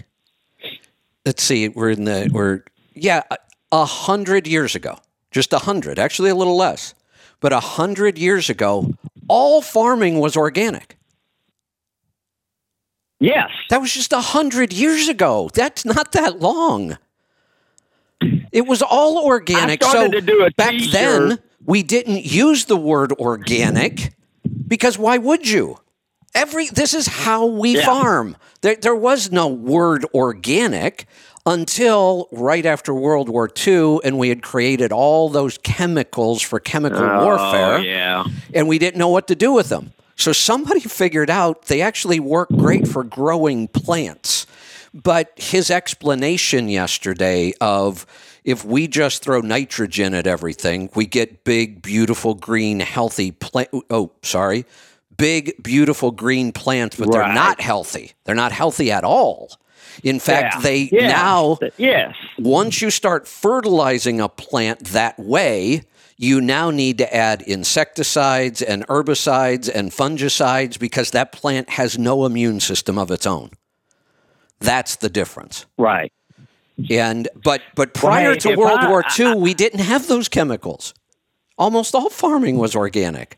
And now, now, like you said, when it first happened, people are going, what's organic? What's it? We didn't know what it was, even though it had only you know been, you know, forty years prior to that time. You're talking about the eighties. It was only forty years prior to that time, forty or fifty years. Almost everything was organic. You know what I told them when they asked me what's organic? I said, it's the way your grandmother and grandpa farmed. You know, it, it's it's they, it's yeah. the way Mother Nature works. Hey, yes. But, hey, uh, b- before we leave, the one thing I would recommend, because you're so into this, uh, and uh, the Doctor Elaine Ingham, she started this Soil Food Web, and all these info that, that you like, I like, and that people could get so much good info from, It's Soil Food Web, and she started a school. And she has drawn all these people together from, you know, Gabe Brown and the mycology, you know, the the study of fungi and mushroom. I, man, you should be into the mushroom hunting as if you need something else to do I, I between would, your, your winging. You know, I, I was just, I, I would love to learn how to forage. Not just mushrooms. Mushrooms would be a big part of it, but I would just love to learn how to forage. Period, here in the Northwest specifically. The only reason I don't is just pure time. I mean, I would love to go do it. I know. Yeah. Uh, I'm I'm actually on this website right now. This looks really interesting. Maybe we can get her on the show.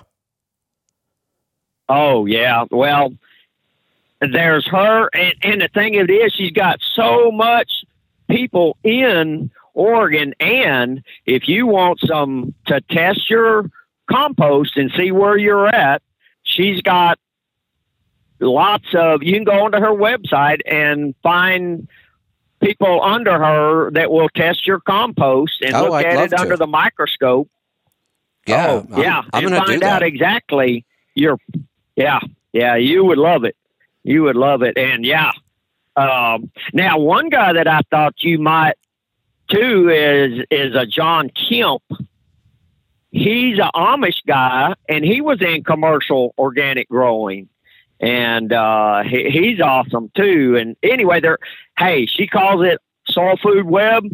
It is. It's a giant web from Gabe Brown to this Soil Food Web to uh, it, it's. It is literally a web, and one deal takes you to the next, and it, it's. super exciting. Yeah, this looks good. I think I'm going to take this course. They have a couple courses in here, and uh, oh, yeah. it looks like they have yes. one for kind of the home gardener. I'm gonna, I'm gonna take this. Thank you. Yeah, they have several. Yeah, and one other guy you might look at, and he's got some neat courses, and he's also a prodigy of um, Elaine Ingham, and that is uh, Matt Powers, and he does some courses, and luckily he moved. Uh, He moved to Texas. He's in the Austin area now, and I, I can't wait to meet him in person. But he's so stinking busy, you just you can't get his attention. Yeah. But I'm going to take his course so I can just talk good. to him. Yeah. Uh, but I'm going to be taking his courses. Yeah. He's he's less than an hour from me. Oh, and, nice. Yeah. And I have a I, I have a small farm, and I've got a little you know few cattle and. Uh, But again, I'm going to try to revive this nursery by growing, or not growing, but uh, making the compost, because yeah. Elaine Ingram's yeah. very specific on how her compost or compost should be made, and that's probably what your problem was. Your your stuff had the good, had some good stuff, but it just needed to set a while. It, a lot too much was tied up. Yeah, that that seems to be, when it comes to this soil, and like I said, I brought in all the soil, and I was so excited. It's got everything in it you should have in it, yet things just did not grow well in it at all. It's so shocking. You look at it, you can see it's good soil, and nothing would uh, grow in it, but it's, yeah. it's what you just said.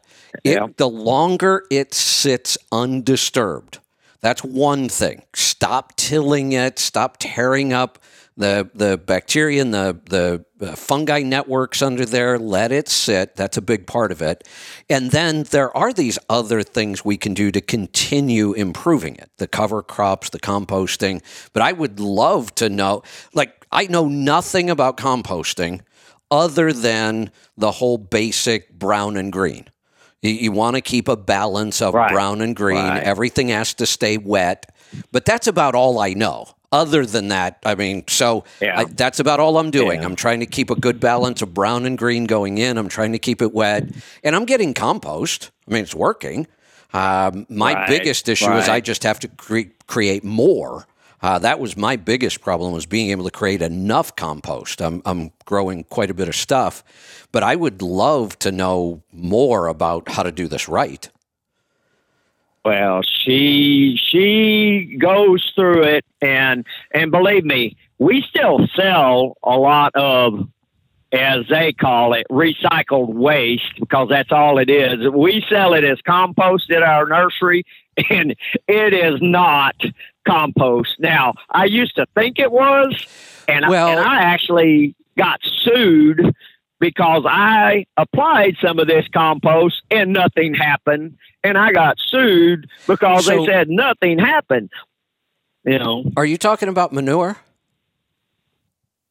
Uh, actually, mushroom compost is what we're buying. Reuse. Oh, yeah. You know, they, yeah. you know, Campbell's, well, Campbell Soup, they get the wheat straw, they do grow the gro- uh, mushrooms in it, and then they sell it, and we buy that.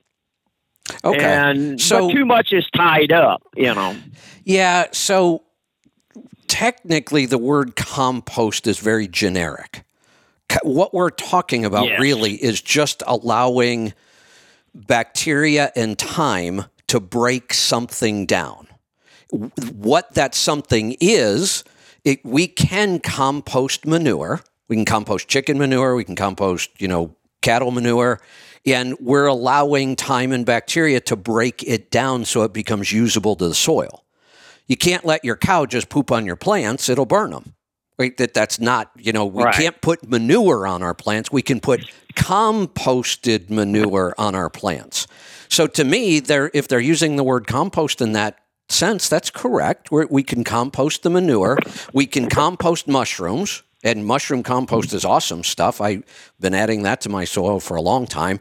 We can compost forest products, leaves and twigs and branches and plants. It's so...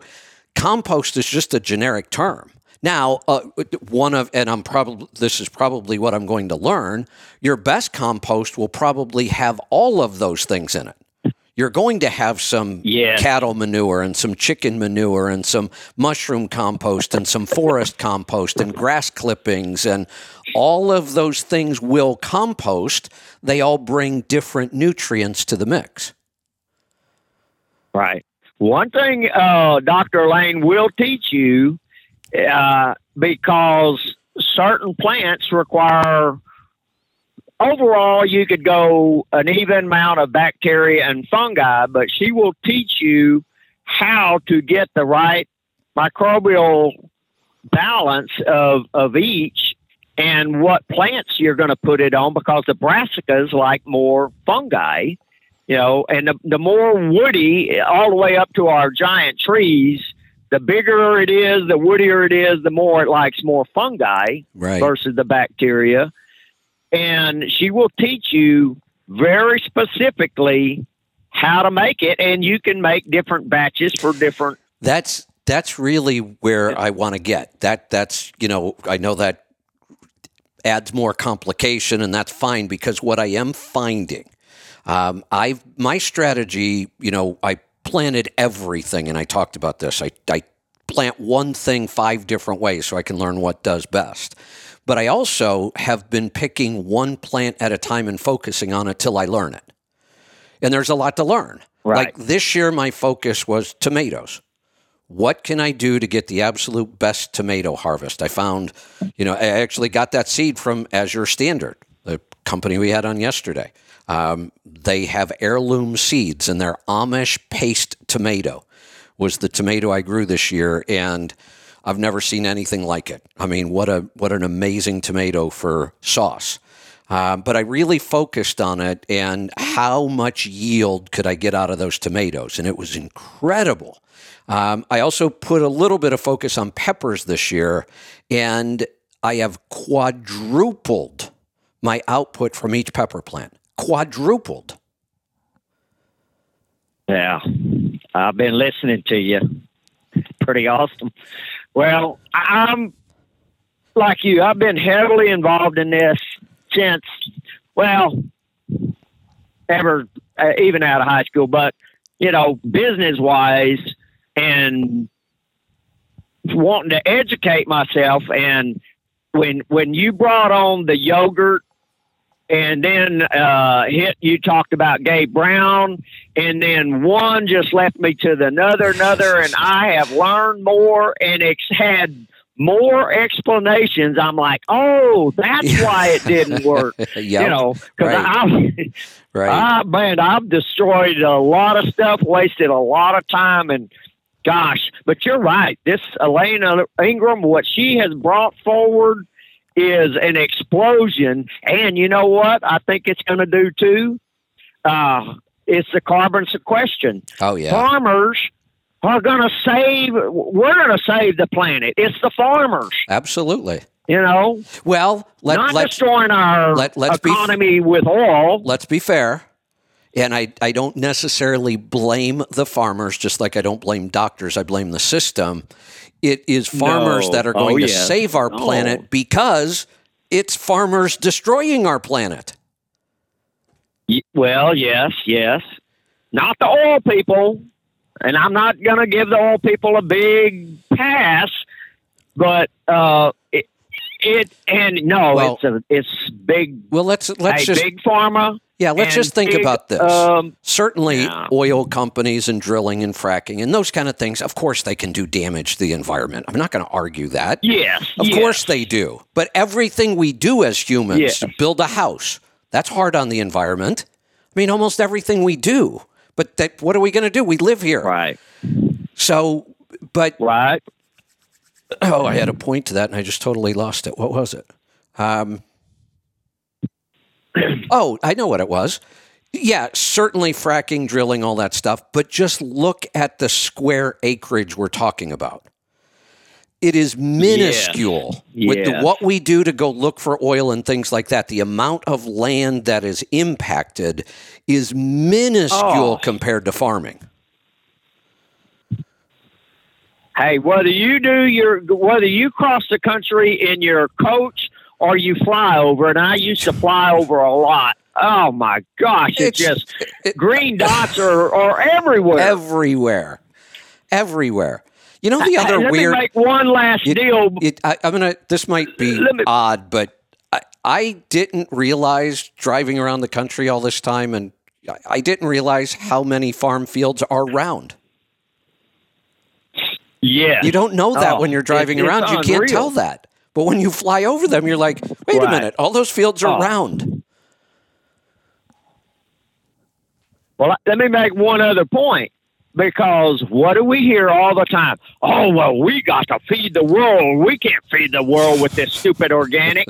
Well, guess what? Elaine Ingham has people doing this naturally, organically, no killing, hundreds of thousands of acres. Not, and I'm not talking her collectively.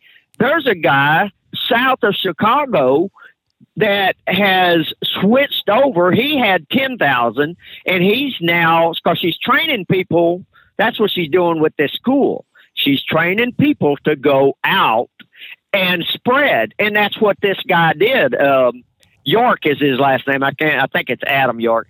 Anyway, so he took his ten thousand. He did it sustainable. He's making money. Oh, and there's oh um, the amount of money that they save by not buying Roundup, by not buying genetically modified, by not but buying uh, chemical uh, fertilizers. Uh, oh, they're saving. They lit, he is saving right at or no, excuse me, over. He's over a million dollars a year savings in chemicals. This is savings. why. This this is why. Conventional produce and conventional meat, the prices have gone through the roof. But regenerative farms have hardly had to raise their prices at all because they don't have any cost. They aren't infected by inflation. They don't buy fertilizer. They don't buy pesticides. They don't buy insecticides. They don't buy herbicides. They don't need any of that stuff. Right. So with all That's this right. big run up in the cost of everything, and then our food prices go up, all of a sudden, all this really expensive meat I've been buying for years isn't all that expensive anymore. Exactly. Exactly. And the nutrition. We haven't oh, even yeah. talked about that. Yeah. That's hey, the, wait, the nutrition wait, is just wait. going off the chart. Let, let's throw something else in that I think I can get even more people interested in. I mean, getting people interested in nutrition isn't all that easy. Let's just talk about taste. Yes, oh, yes. That, the produce that comes out of my garden is so much better than anything I can get at the store. Just pure taste. Taste, texture. It, I it, know. Yeah, so I'm with you. Hey, Dwight, good stuff. I'm going to cut you loose. The calls just keep piling up on me today. Let's go to Dallas. Lonnie, welcome to the program. What's going on, Kevin? What's on your uh, mind today? Man, I had a question. Uh, I had a question about taxes. Sure. Um, in particular to the uh, how the S-Corp works for corporation. Okay. Do you just want me to explain it in general, um, or do you have a specific question? Well, well I'm going I'm gonna to tell you how, how I see it, and tell me if I'm wrong, correct me, and how it works and all that. Okay. I was under the impression that it's pass-through.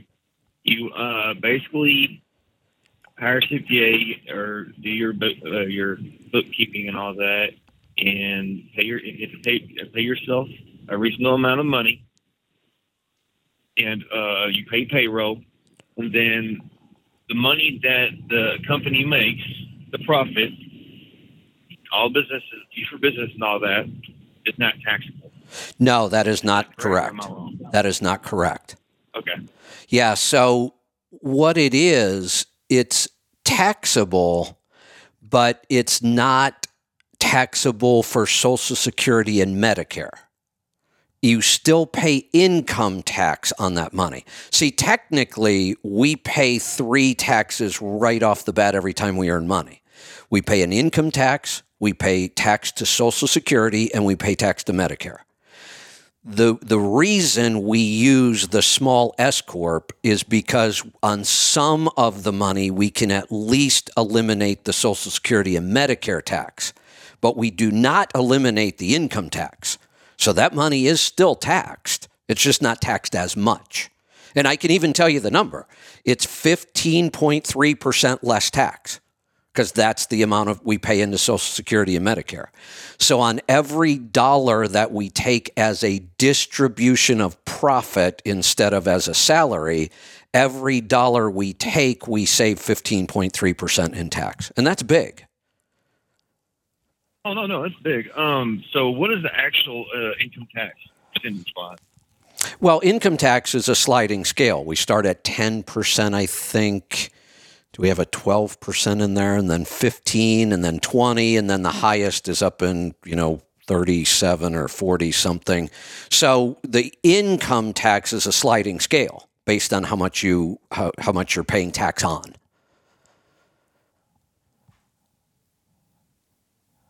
Yeah, no, so it's making a lot more sense to invest in the I R A because that's money I'm giving the I R A. Now. Yeah, it's interesting that you brought up the I R A because that does almost the opposite for us that an S-Corp does. When we contribute to an I R A, the savings isn't as big as people think it is. Now, I'm a huge believer in doing it, but I like people to understand the money you – now, we just said the money you take as profit – you pay income tax on, but you don't pay Social Security and Medicare. The money you put into an I R A is the opposite. You don't pay the income tax. You do pay the Social Security and Medicare, though. Yeah, is it, you pay that like yearly or what? Yeah, it, it, so it, when you have your tax return completed at the end of the year and your tax preparer says you owe X, whatever that number is, it's all included. They're not going to break it out for you. It's in the paperwork. You can see it in there, but really everybody just looks at what they owe. And that amount includes your Social Security and Medicare. So every time you either have money taken out of a check, like as an employee, because you're an employee of your corporation, every time you pay yourself, taxes are taken out, and it's all taken out. Social Security, Medicare, income tax. Then at the end of the year, we reconcile to see, do you owe more? Do you Are you going to get a refund? But every time, if we pay quarterlies, if we pay at the end of the year, we're paying for all three of those taxes.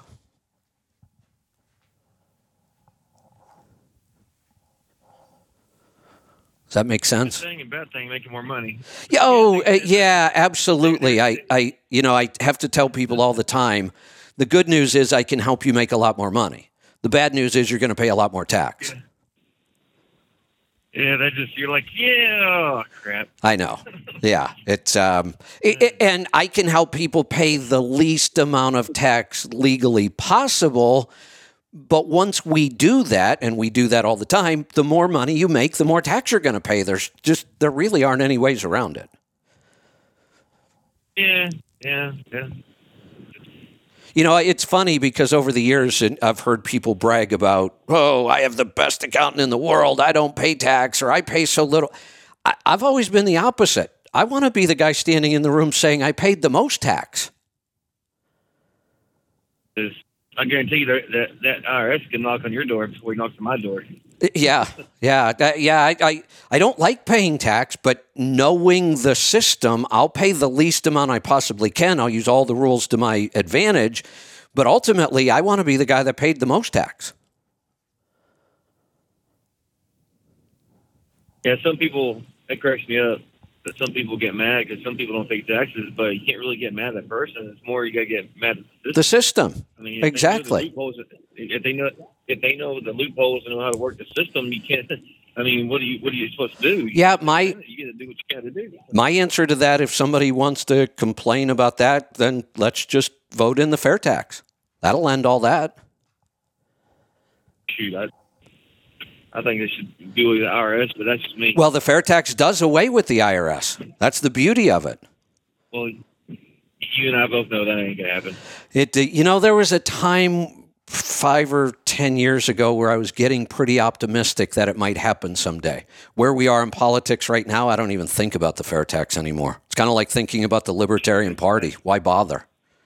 That's a very good point. I know. It's sad, but that's where we are right now in politics, yeah. That neither one of those things have a snowball's chance in hell of, of getting anything done in this environment.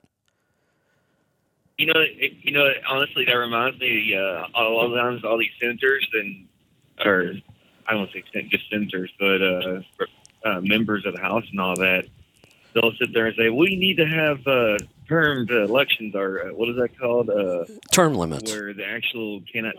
There we go, term limits. Yeah. Yeah. And I was like, "Y'all, y'all are never going to vote that in." No. Mention something you're it, never going to vote in. Yeah, that that, that that that's why we can't get a fair tax. The The, our tax code gives power to our politicians. They don't want to give up that power. They're never going to vote in a fair tax. It takes power away from them. That's our problem. That's the challenge. And it's the same with term limits. I honestly believe those two things could revolutionize our country. If we could pass a, pass a fair tax and, and term limits, I think it would revolutionize our country. I think it's the two best things we could do. But how do you do it when the people who have to vote for it don't want it? That's, that's a conundrum for sure. It is. And, you know, you can try to vote in people who will vote that way, but that's not easy at all. You know, it's it, it's interesting. I say that the Libertarian Party is is not just doesn't have much impact right now. But honestly, I really believe that Trump is more of a libertarian than a Republican. But he was smart enough to know you can't run as a libertarian. Uh, even with all of his money, he would not have been elected if he would have run as a libertarian. It wouldn't have happened. I believe, so he just oh, yeah. kind of stayed in the Republican Party, but he still acts a lot like a libertarian. We mentioned Tulsi Gabbard today. I kind of feel like she could have been a libertarian in the Democratic Party, except the Democratic Party wanted nothing to do with that. They wanted her out. It just, it, I think it, that's the problem with this, the libertarian is it's, just, it's both sides going to go against it. Uh, it kind of reminds me back when, what was it last time they had an actual election with an independent? Was it back when Ross Perot was at the last time? Or uh, well, we always like a, have, a there's usually always an independent in there somewhere. We don't usually hear much about them. The last time, yeah, I think it was Perot um, that, you know, actually got, was, that, that gathered any kind of attention. Was in the running, right, got some attention, was in the running. Um, and I honestly believed he was torpedoed by both parties. Oh, yeah, it, it, I... I don't know.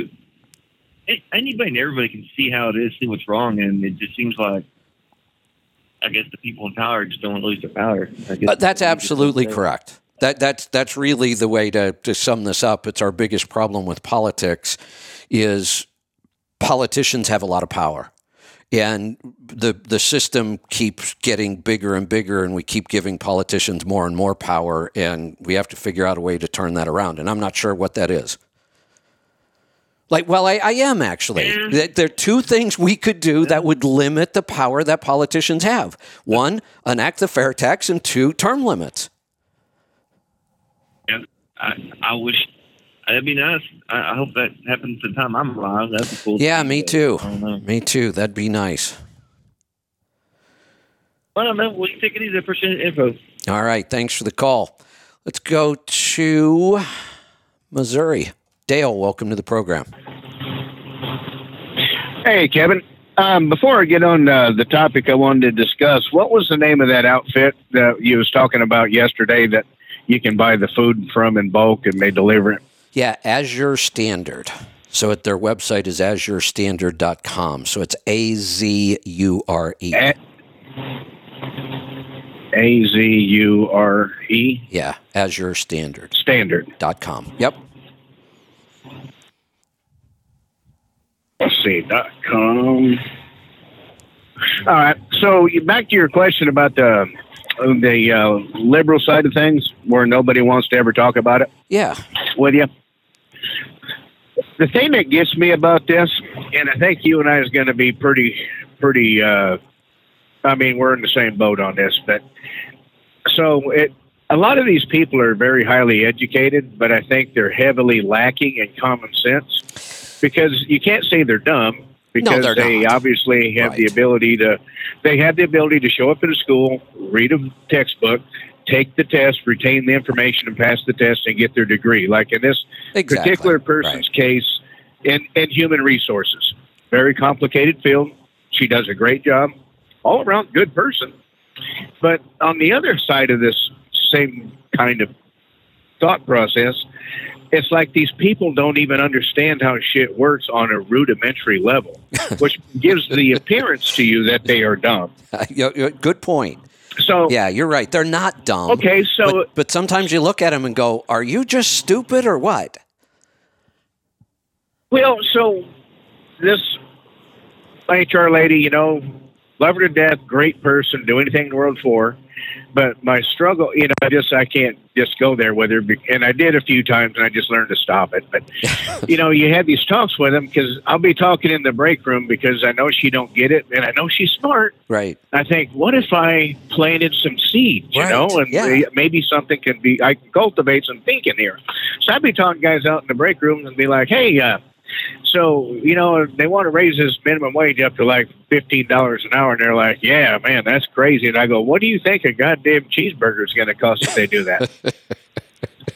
And they're like, well, and I was, and she always said, no, it'll be the same because the business owner wants to make too much money. So I'm having this conversation with this guy. And he's like, yeah, man, I ain't so, no telling. I think we're going to put let, kiosks in. I don't want to interrupt you, but I'm going to. Let me jump in right there.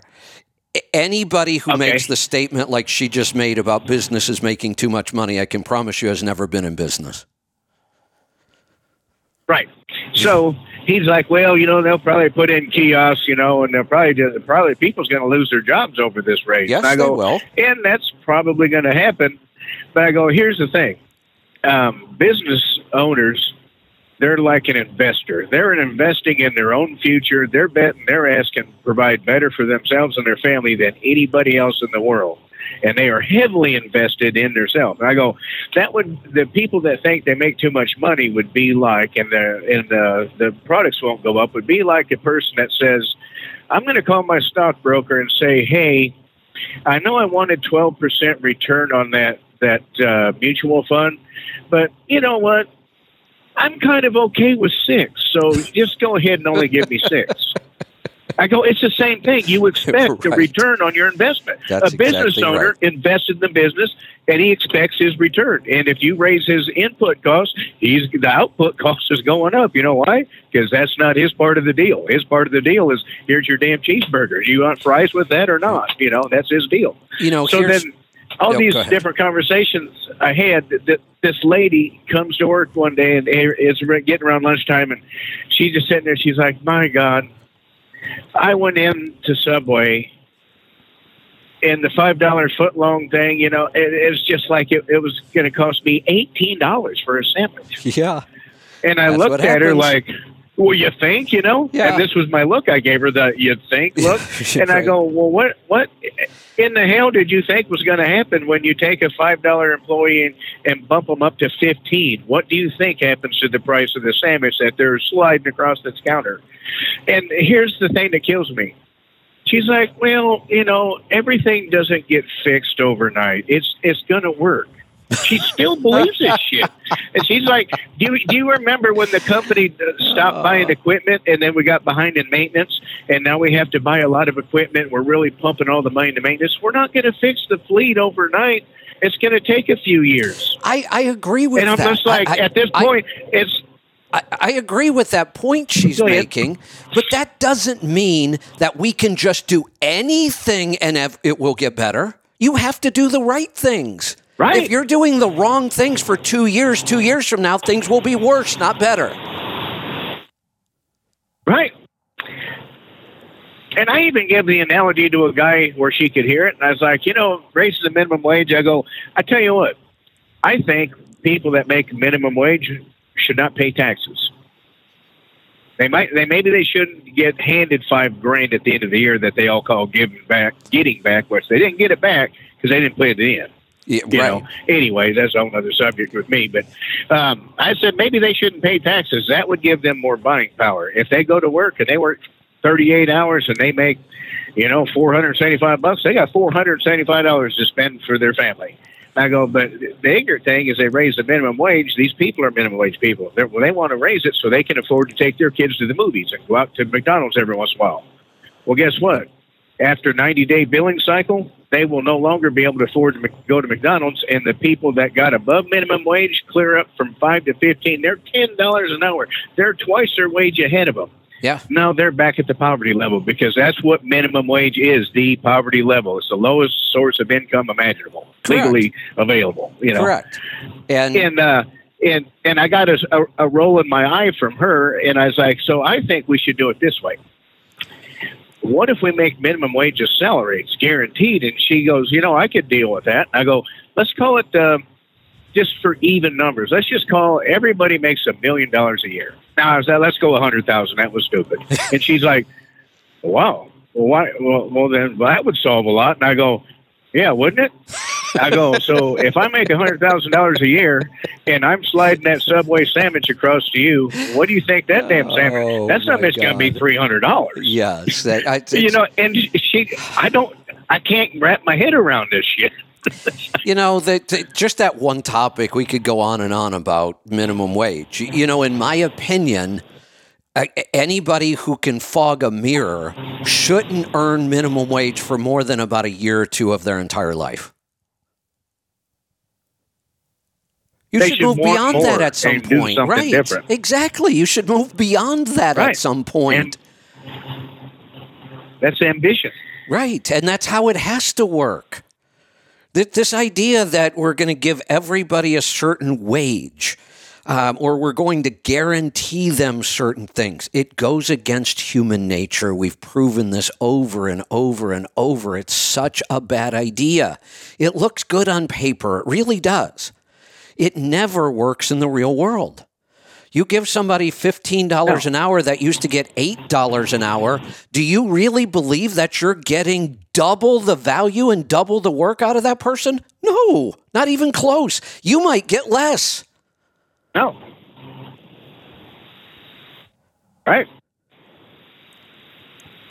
Yeah, you, you, you should Don't get, get it. Don't get their thinking. Yeah, no, I know.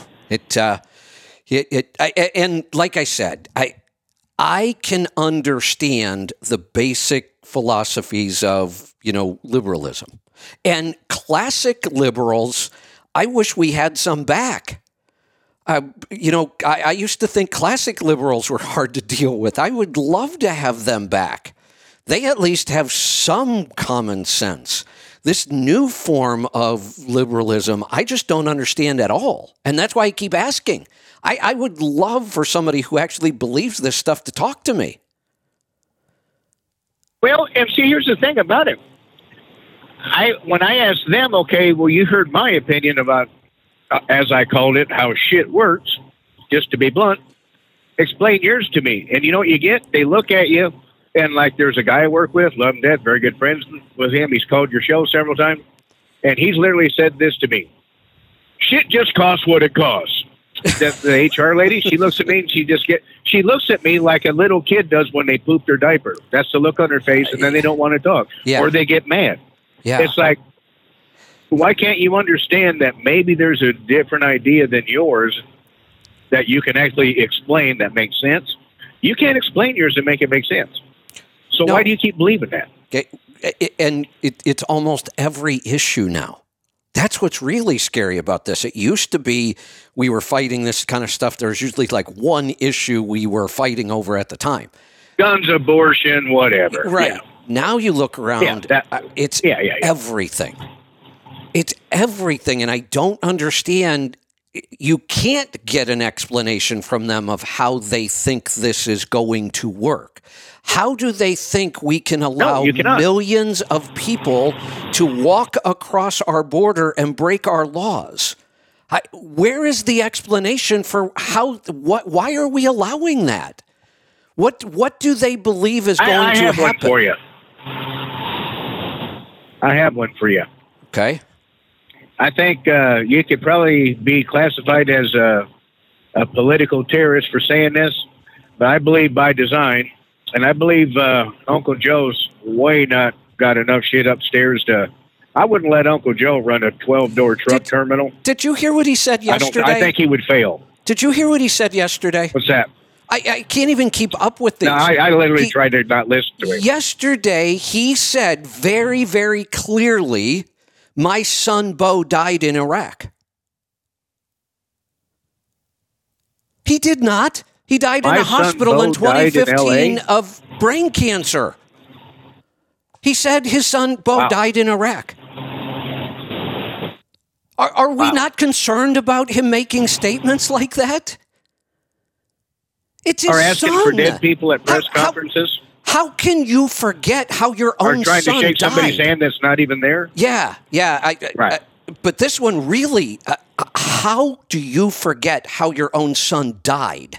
So one, he either yeah. just outright lied for whatever reason, or he doesn't know. He ain't gonna mind. Right. Why isn't that all over the news today? But why why aren't we all talking about that? This because is, it's the deep state, dude. And I'm not. Th- I'm not trying this, to get the black helicopter out. No, I but know. I'll, but I'll tell you, they made a the, movie about this. There, there was a movie about Joe Biden, and it's, it's not called Joe Biden. You know how you make movies about Buzz Lightyear, and then a, and then a, you, we we rocket somebody's ass up to the moon. Yeah, you know, yeah. It starts in a comic book, it goes to a movie, and yeah, then it, it right. becomes reality. To, dude, total sleeper movie. I watched it years ago. I was really sick. Had the flu. It was the it was it was it was like an A B C after school special. If you're old enough, you're you're about my age. You know, you know those, that. Yeah. You know. Yeah. Yeah. Yeah. Not not the greatest entertainment in the world. Right. And it's called The Gardener. Okay. And the deep state. They found this guy. He's old. He's very charismatic, and he is the simplest, mentally the simplest son of a bitch in the world. And they carry him through every debate. And you're watching this, even though you're sick and there's literally nothing else to watch besides turning the T V off. You're still watching going, like, this would ever happen. This is freaking stupid. They did that. This could not go on. Nobody would stand for it. And it happened. It's, and it's called it's, The Gardener. And if you watch it, it you it, won't know to laugh your ass off or be scared. This is technically the most powerful person in the free world, the whole world. And I, yeah. I, he, and it seems to and, me as he, he doesn't movie, have the mental capacity to manage a grocery list. And why aren't we talking about no. it? Yeah. And in the background in this movie, the inner workings of his party is they're going to push him forward, and that way they can keep control of the country. Well, isn't... Because he's their puppet. No, you're right. And it, it's it, the same thing that just happened. Are, aren't we doing the same thing in Pennsylvania? Yeah.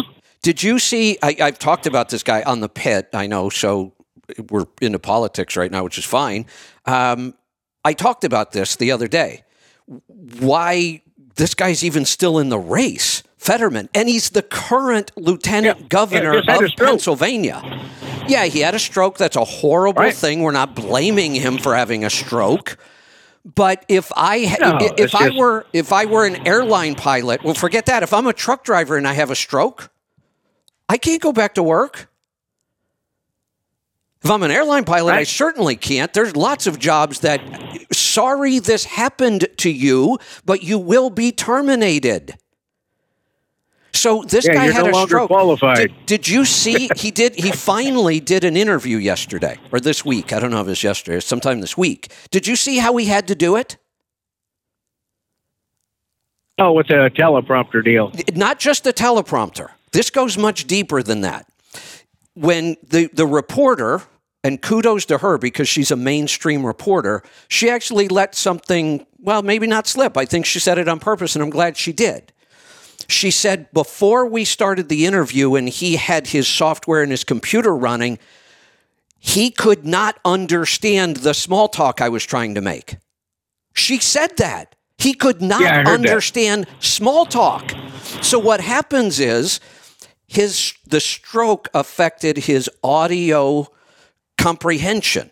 When he hears words, he can't put them together to make any sense out of them. So when she was talking to him, just small talk, how's the weather? He, he could not understand and hold the conversation with her. What the software does, the software takes what the other person is saying, transcribes it, and puts it in an order that helps this person understand it. The software is written for people with traumatic brain injuries. Then that software actually starts to give him answers to the questions. You're kidding me. No. So, so now you got cannot, some software he cannot, coming up with legislative answers by, by yes, this guy that holds an office? Yes, we're going to send a computer wow. to the Senate. That's that's really what we're talking about here. If this wow. guy gets elected, we're sending artificial oh, intelligence. A I in the Senate. Exactly. Yeah. Yeah. It, you know, it, A I in the we, we could make a joke that it might be the only intelligence in the Senate, but uh, the, right. I, how, how is this guy still in the race? And who the hell is going to vote for him? I don't know, but here's the thing.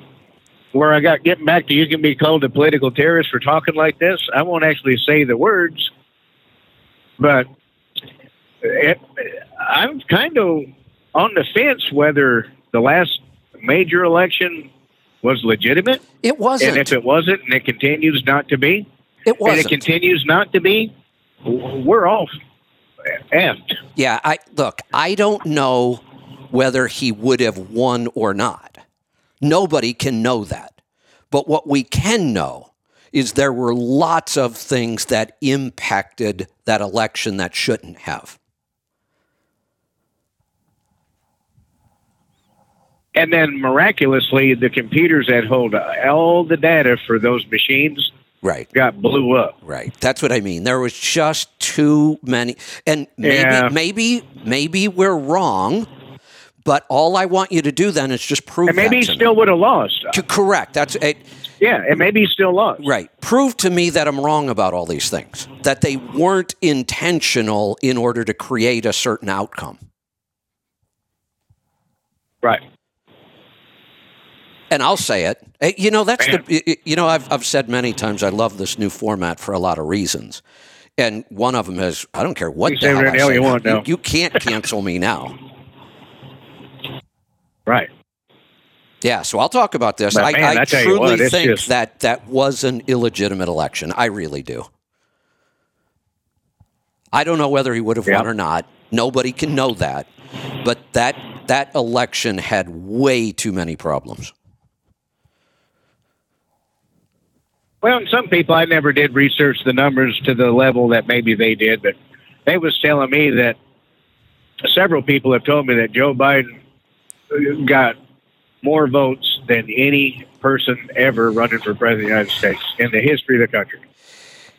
So I find that a little bit hard to believe. I, I do too, in one sense, but I, I, it's not that surprising because it was probably the biggest election we've ever had with the most turnout and all that. So somebody was going to set a new well, record. Then, yeah, that, that could happen. Right. Somebody was going yeah, to set a new too. record for votes, and it was whoever won. So yeah, I, I, I won't really argue that point too much. I'm just wondering how it happened.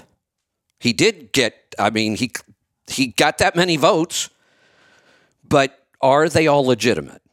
And there were so many inconsistencies and so many things questionable that I, I still think it is completely um, what we should be doing. We should still be questioning that election. So it right. doesn't happen again. You know, we can't, we can't go back. We're not going to yep. go back and say, oh, well, he's not the president. We're not going to go back and say we have to have a runoff. It, but let's just admit that there were way too many inconsistencies, and we don't want that to happen again. Right. And just like they're, they're still trying to witch hunt that guy to death, you know, uh, Trump. Oh, that, tells, yeah. that makes me think they must be scared to death of that guy. Absolutely. Why are we still talking about him?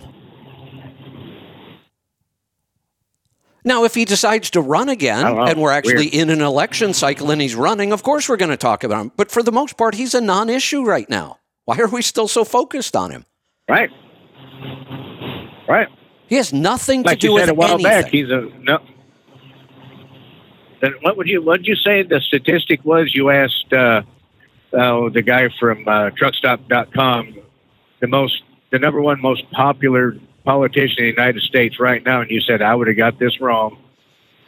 And he said he don't even follow that stuff, and he, it was you said it was Donald Trump. Yeah, yeah. It, clearly, why and that's why they're so do afraid. You still do the truck stop dot com thing? Uh, no, they dropped me over this. Oh, okay. Yeah, they dropped me over the whole uh, uh, politician comment. Never even bothered to call me. Yep. Okay. They sent me an email. Now, Brent, uh. Brent called me. Obviously, Brent and I are friends, and he was devastated over this. Right. But, um, and there was a time where that wouldn't have happened. There was a time when we talked about a new project or signed a new contract. I signed it with the owner of the company. But they got bought out by big tech. Right. Bill Gates was one of the, the investors ah. in that group.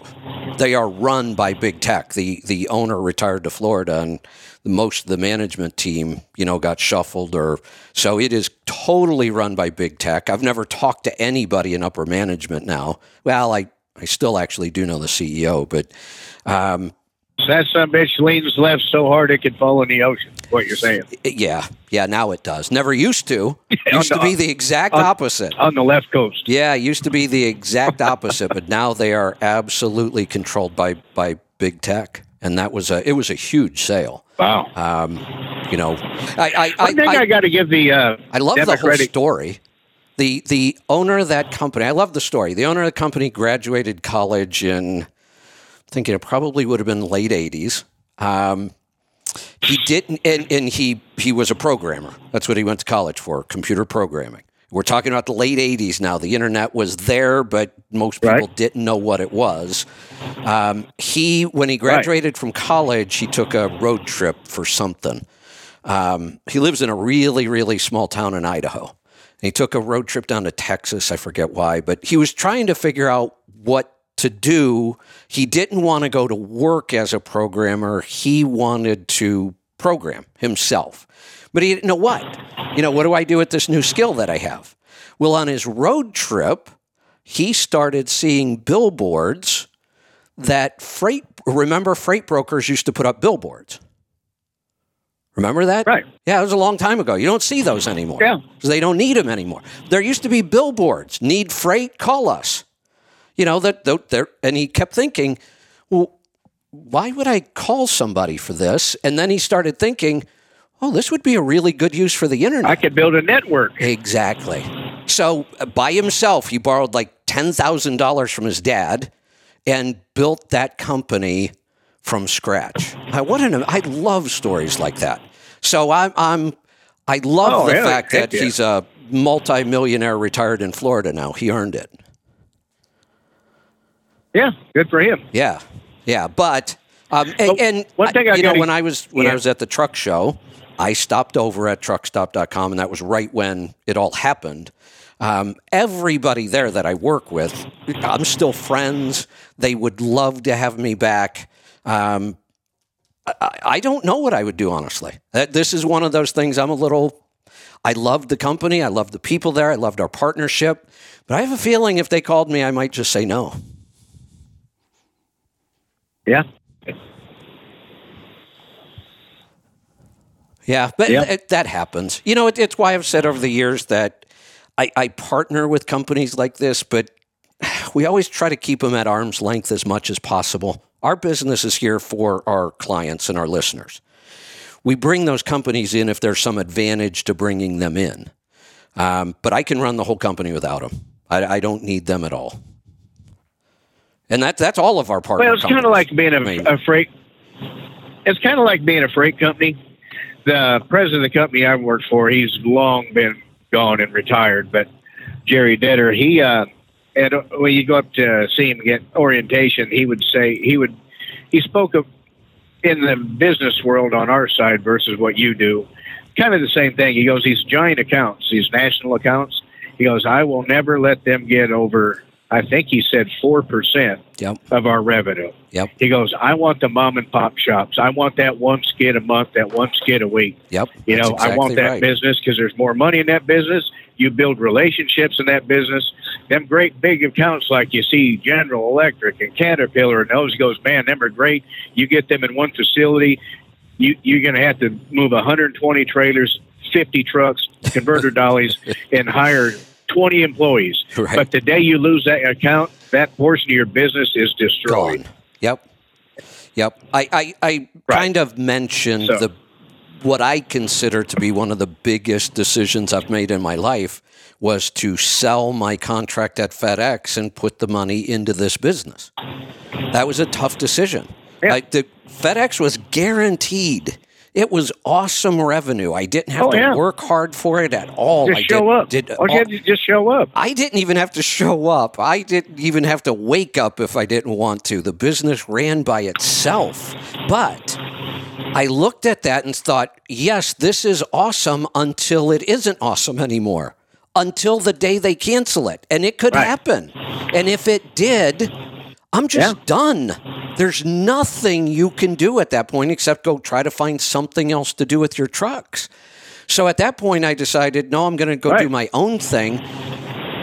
Technically, in a way, I put myself right back in the same situation when I contracted with Sirius. The difference was, right? The difference was, not only did FedEx have really total control because they were my only customer, all of my revenue, every penny of it came from FedEx. So if FedEx would have canceled me, my right. revenue disappears overnight. Sirius canceled me, and my revenue was hardly affected at all. Right. That's part of what you do. You got your radio show to promote the business and educate people, which brings in more customers. It's exactly. a given. It's a necessary right. evil to create your company. But you already had your customer base anyway. Yeah, the, the radio show for us but, was not the business. The radio show was just a platform to, to reach our customers, and it was marketing, really. Right. Yeah, so it said advertising. You yeah. call it marketing. But yep. I, I see how it works, but one thing I have to give the Democratic Party props for, for and I'm going way back, okay, is they... Uh, They made the best decision that anybody could ever make if you're going to have a very successful, powerful party. And that one decision they made many, many years ago was they infiltrated and took over the educational system in this country. Yes, they did. It was brilliant. And that was so smart. Yep.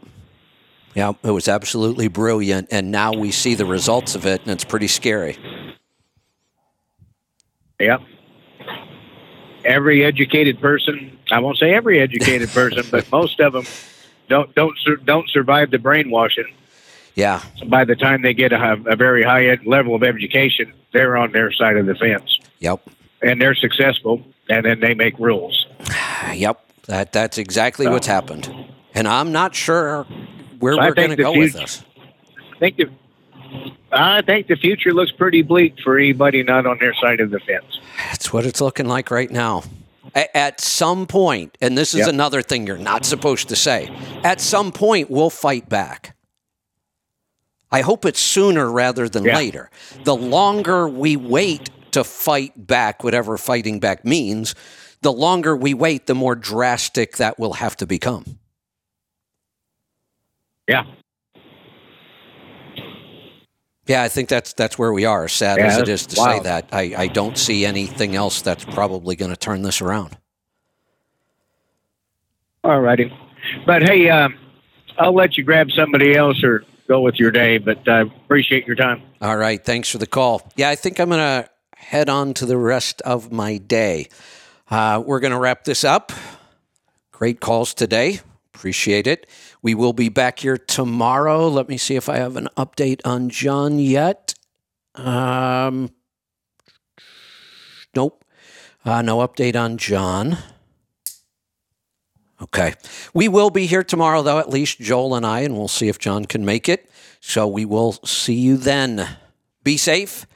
Be profitable. Be fit and healthy. Always do the hard work and master the journey.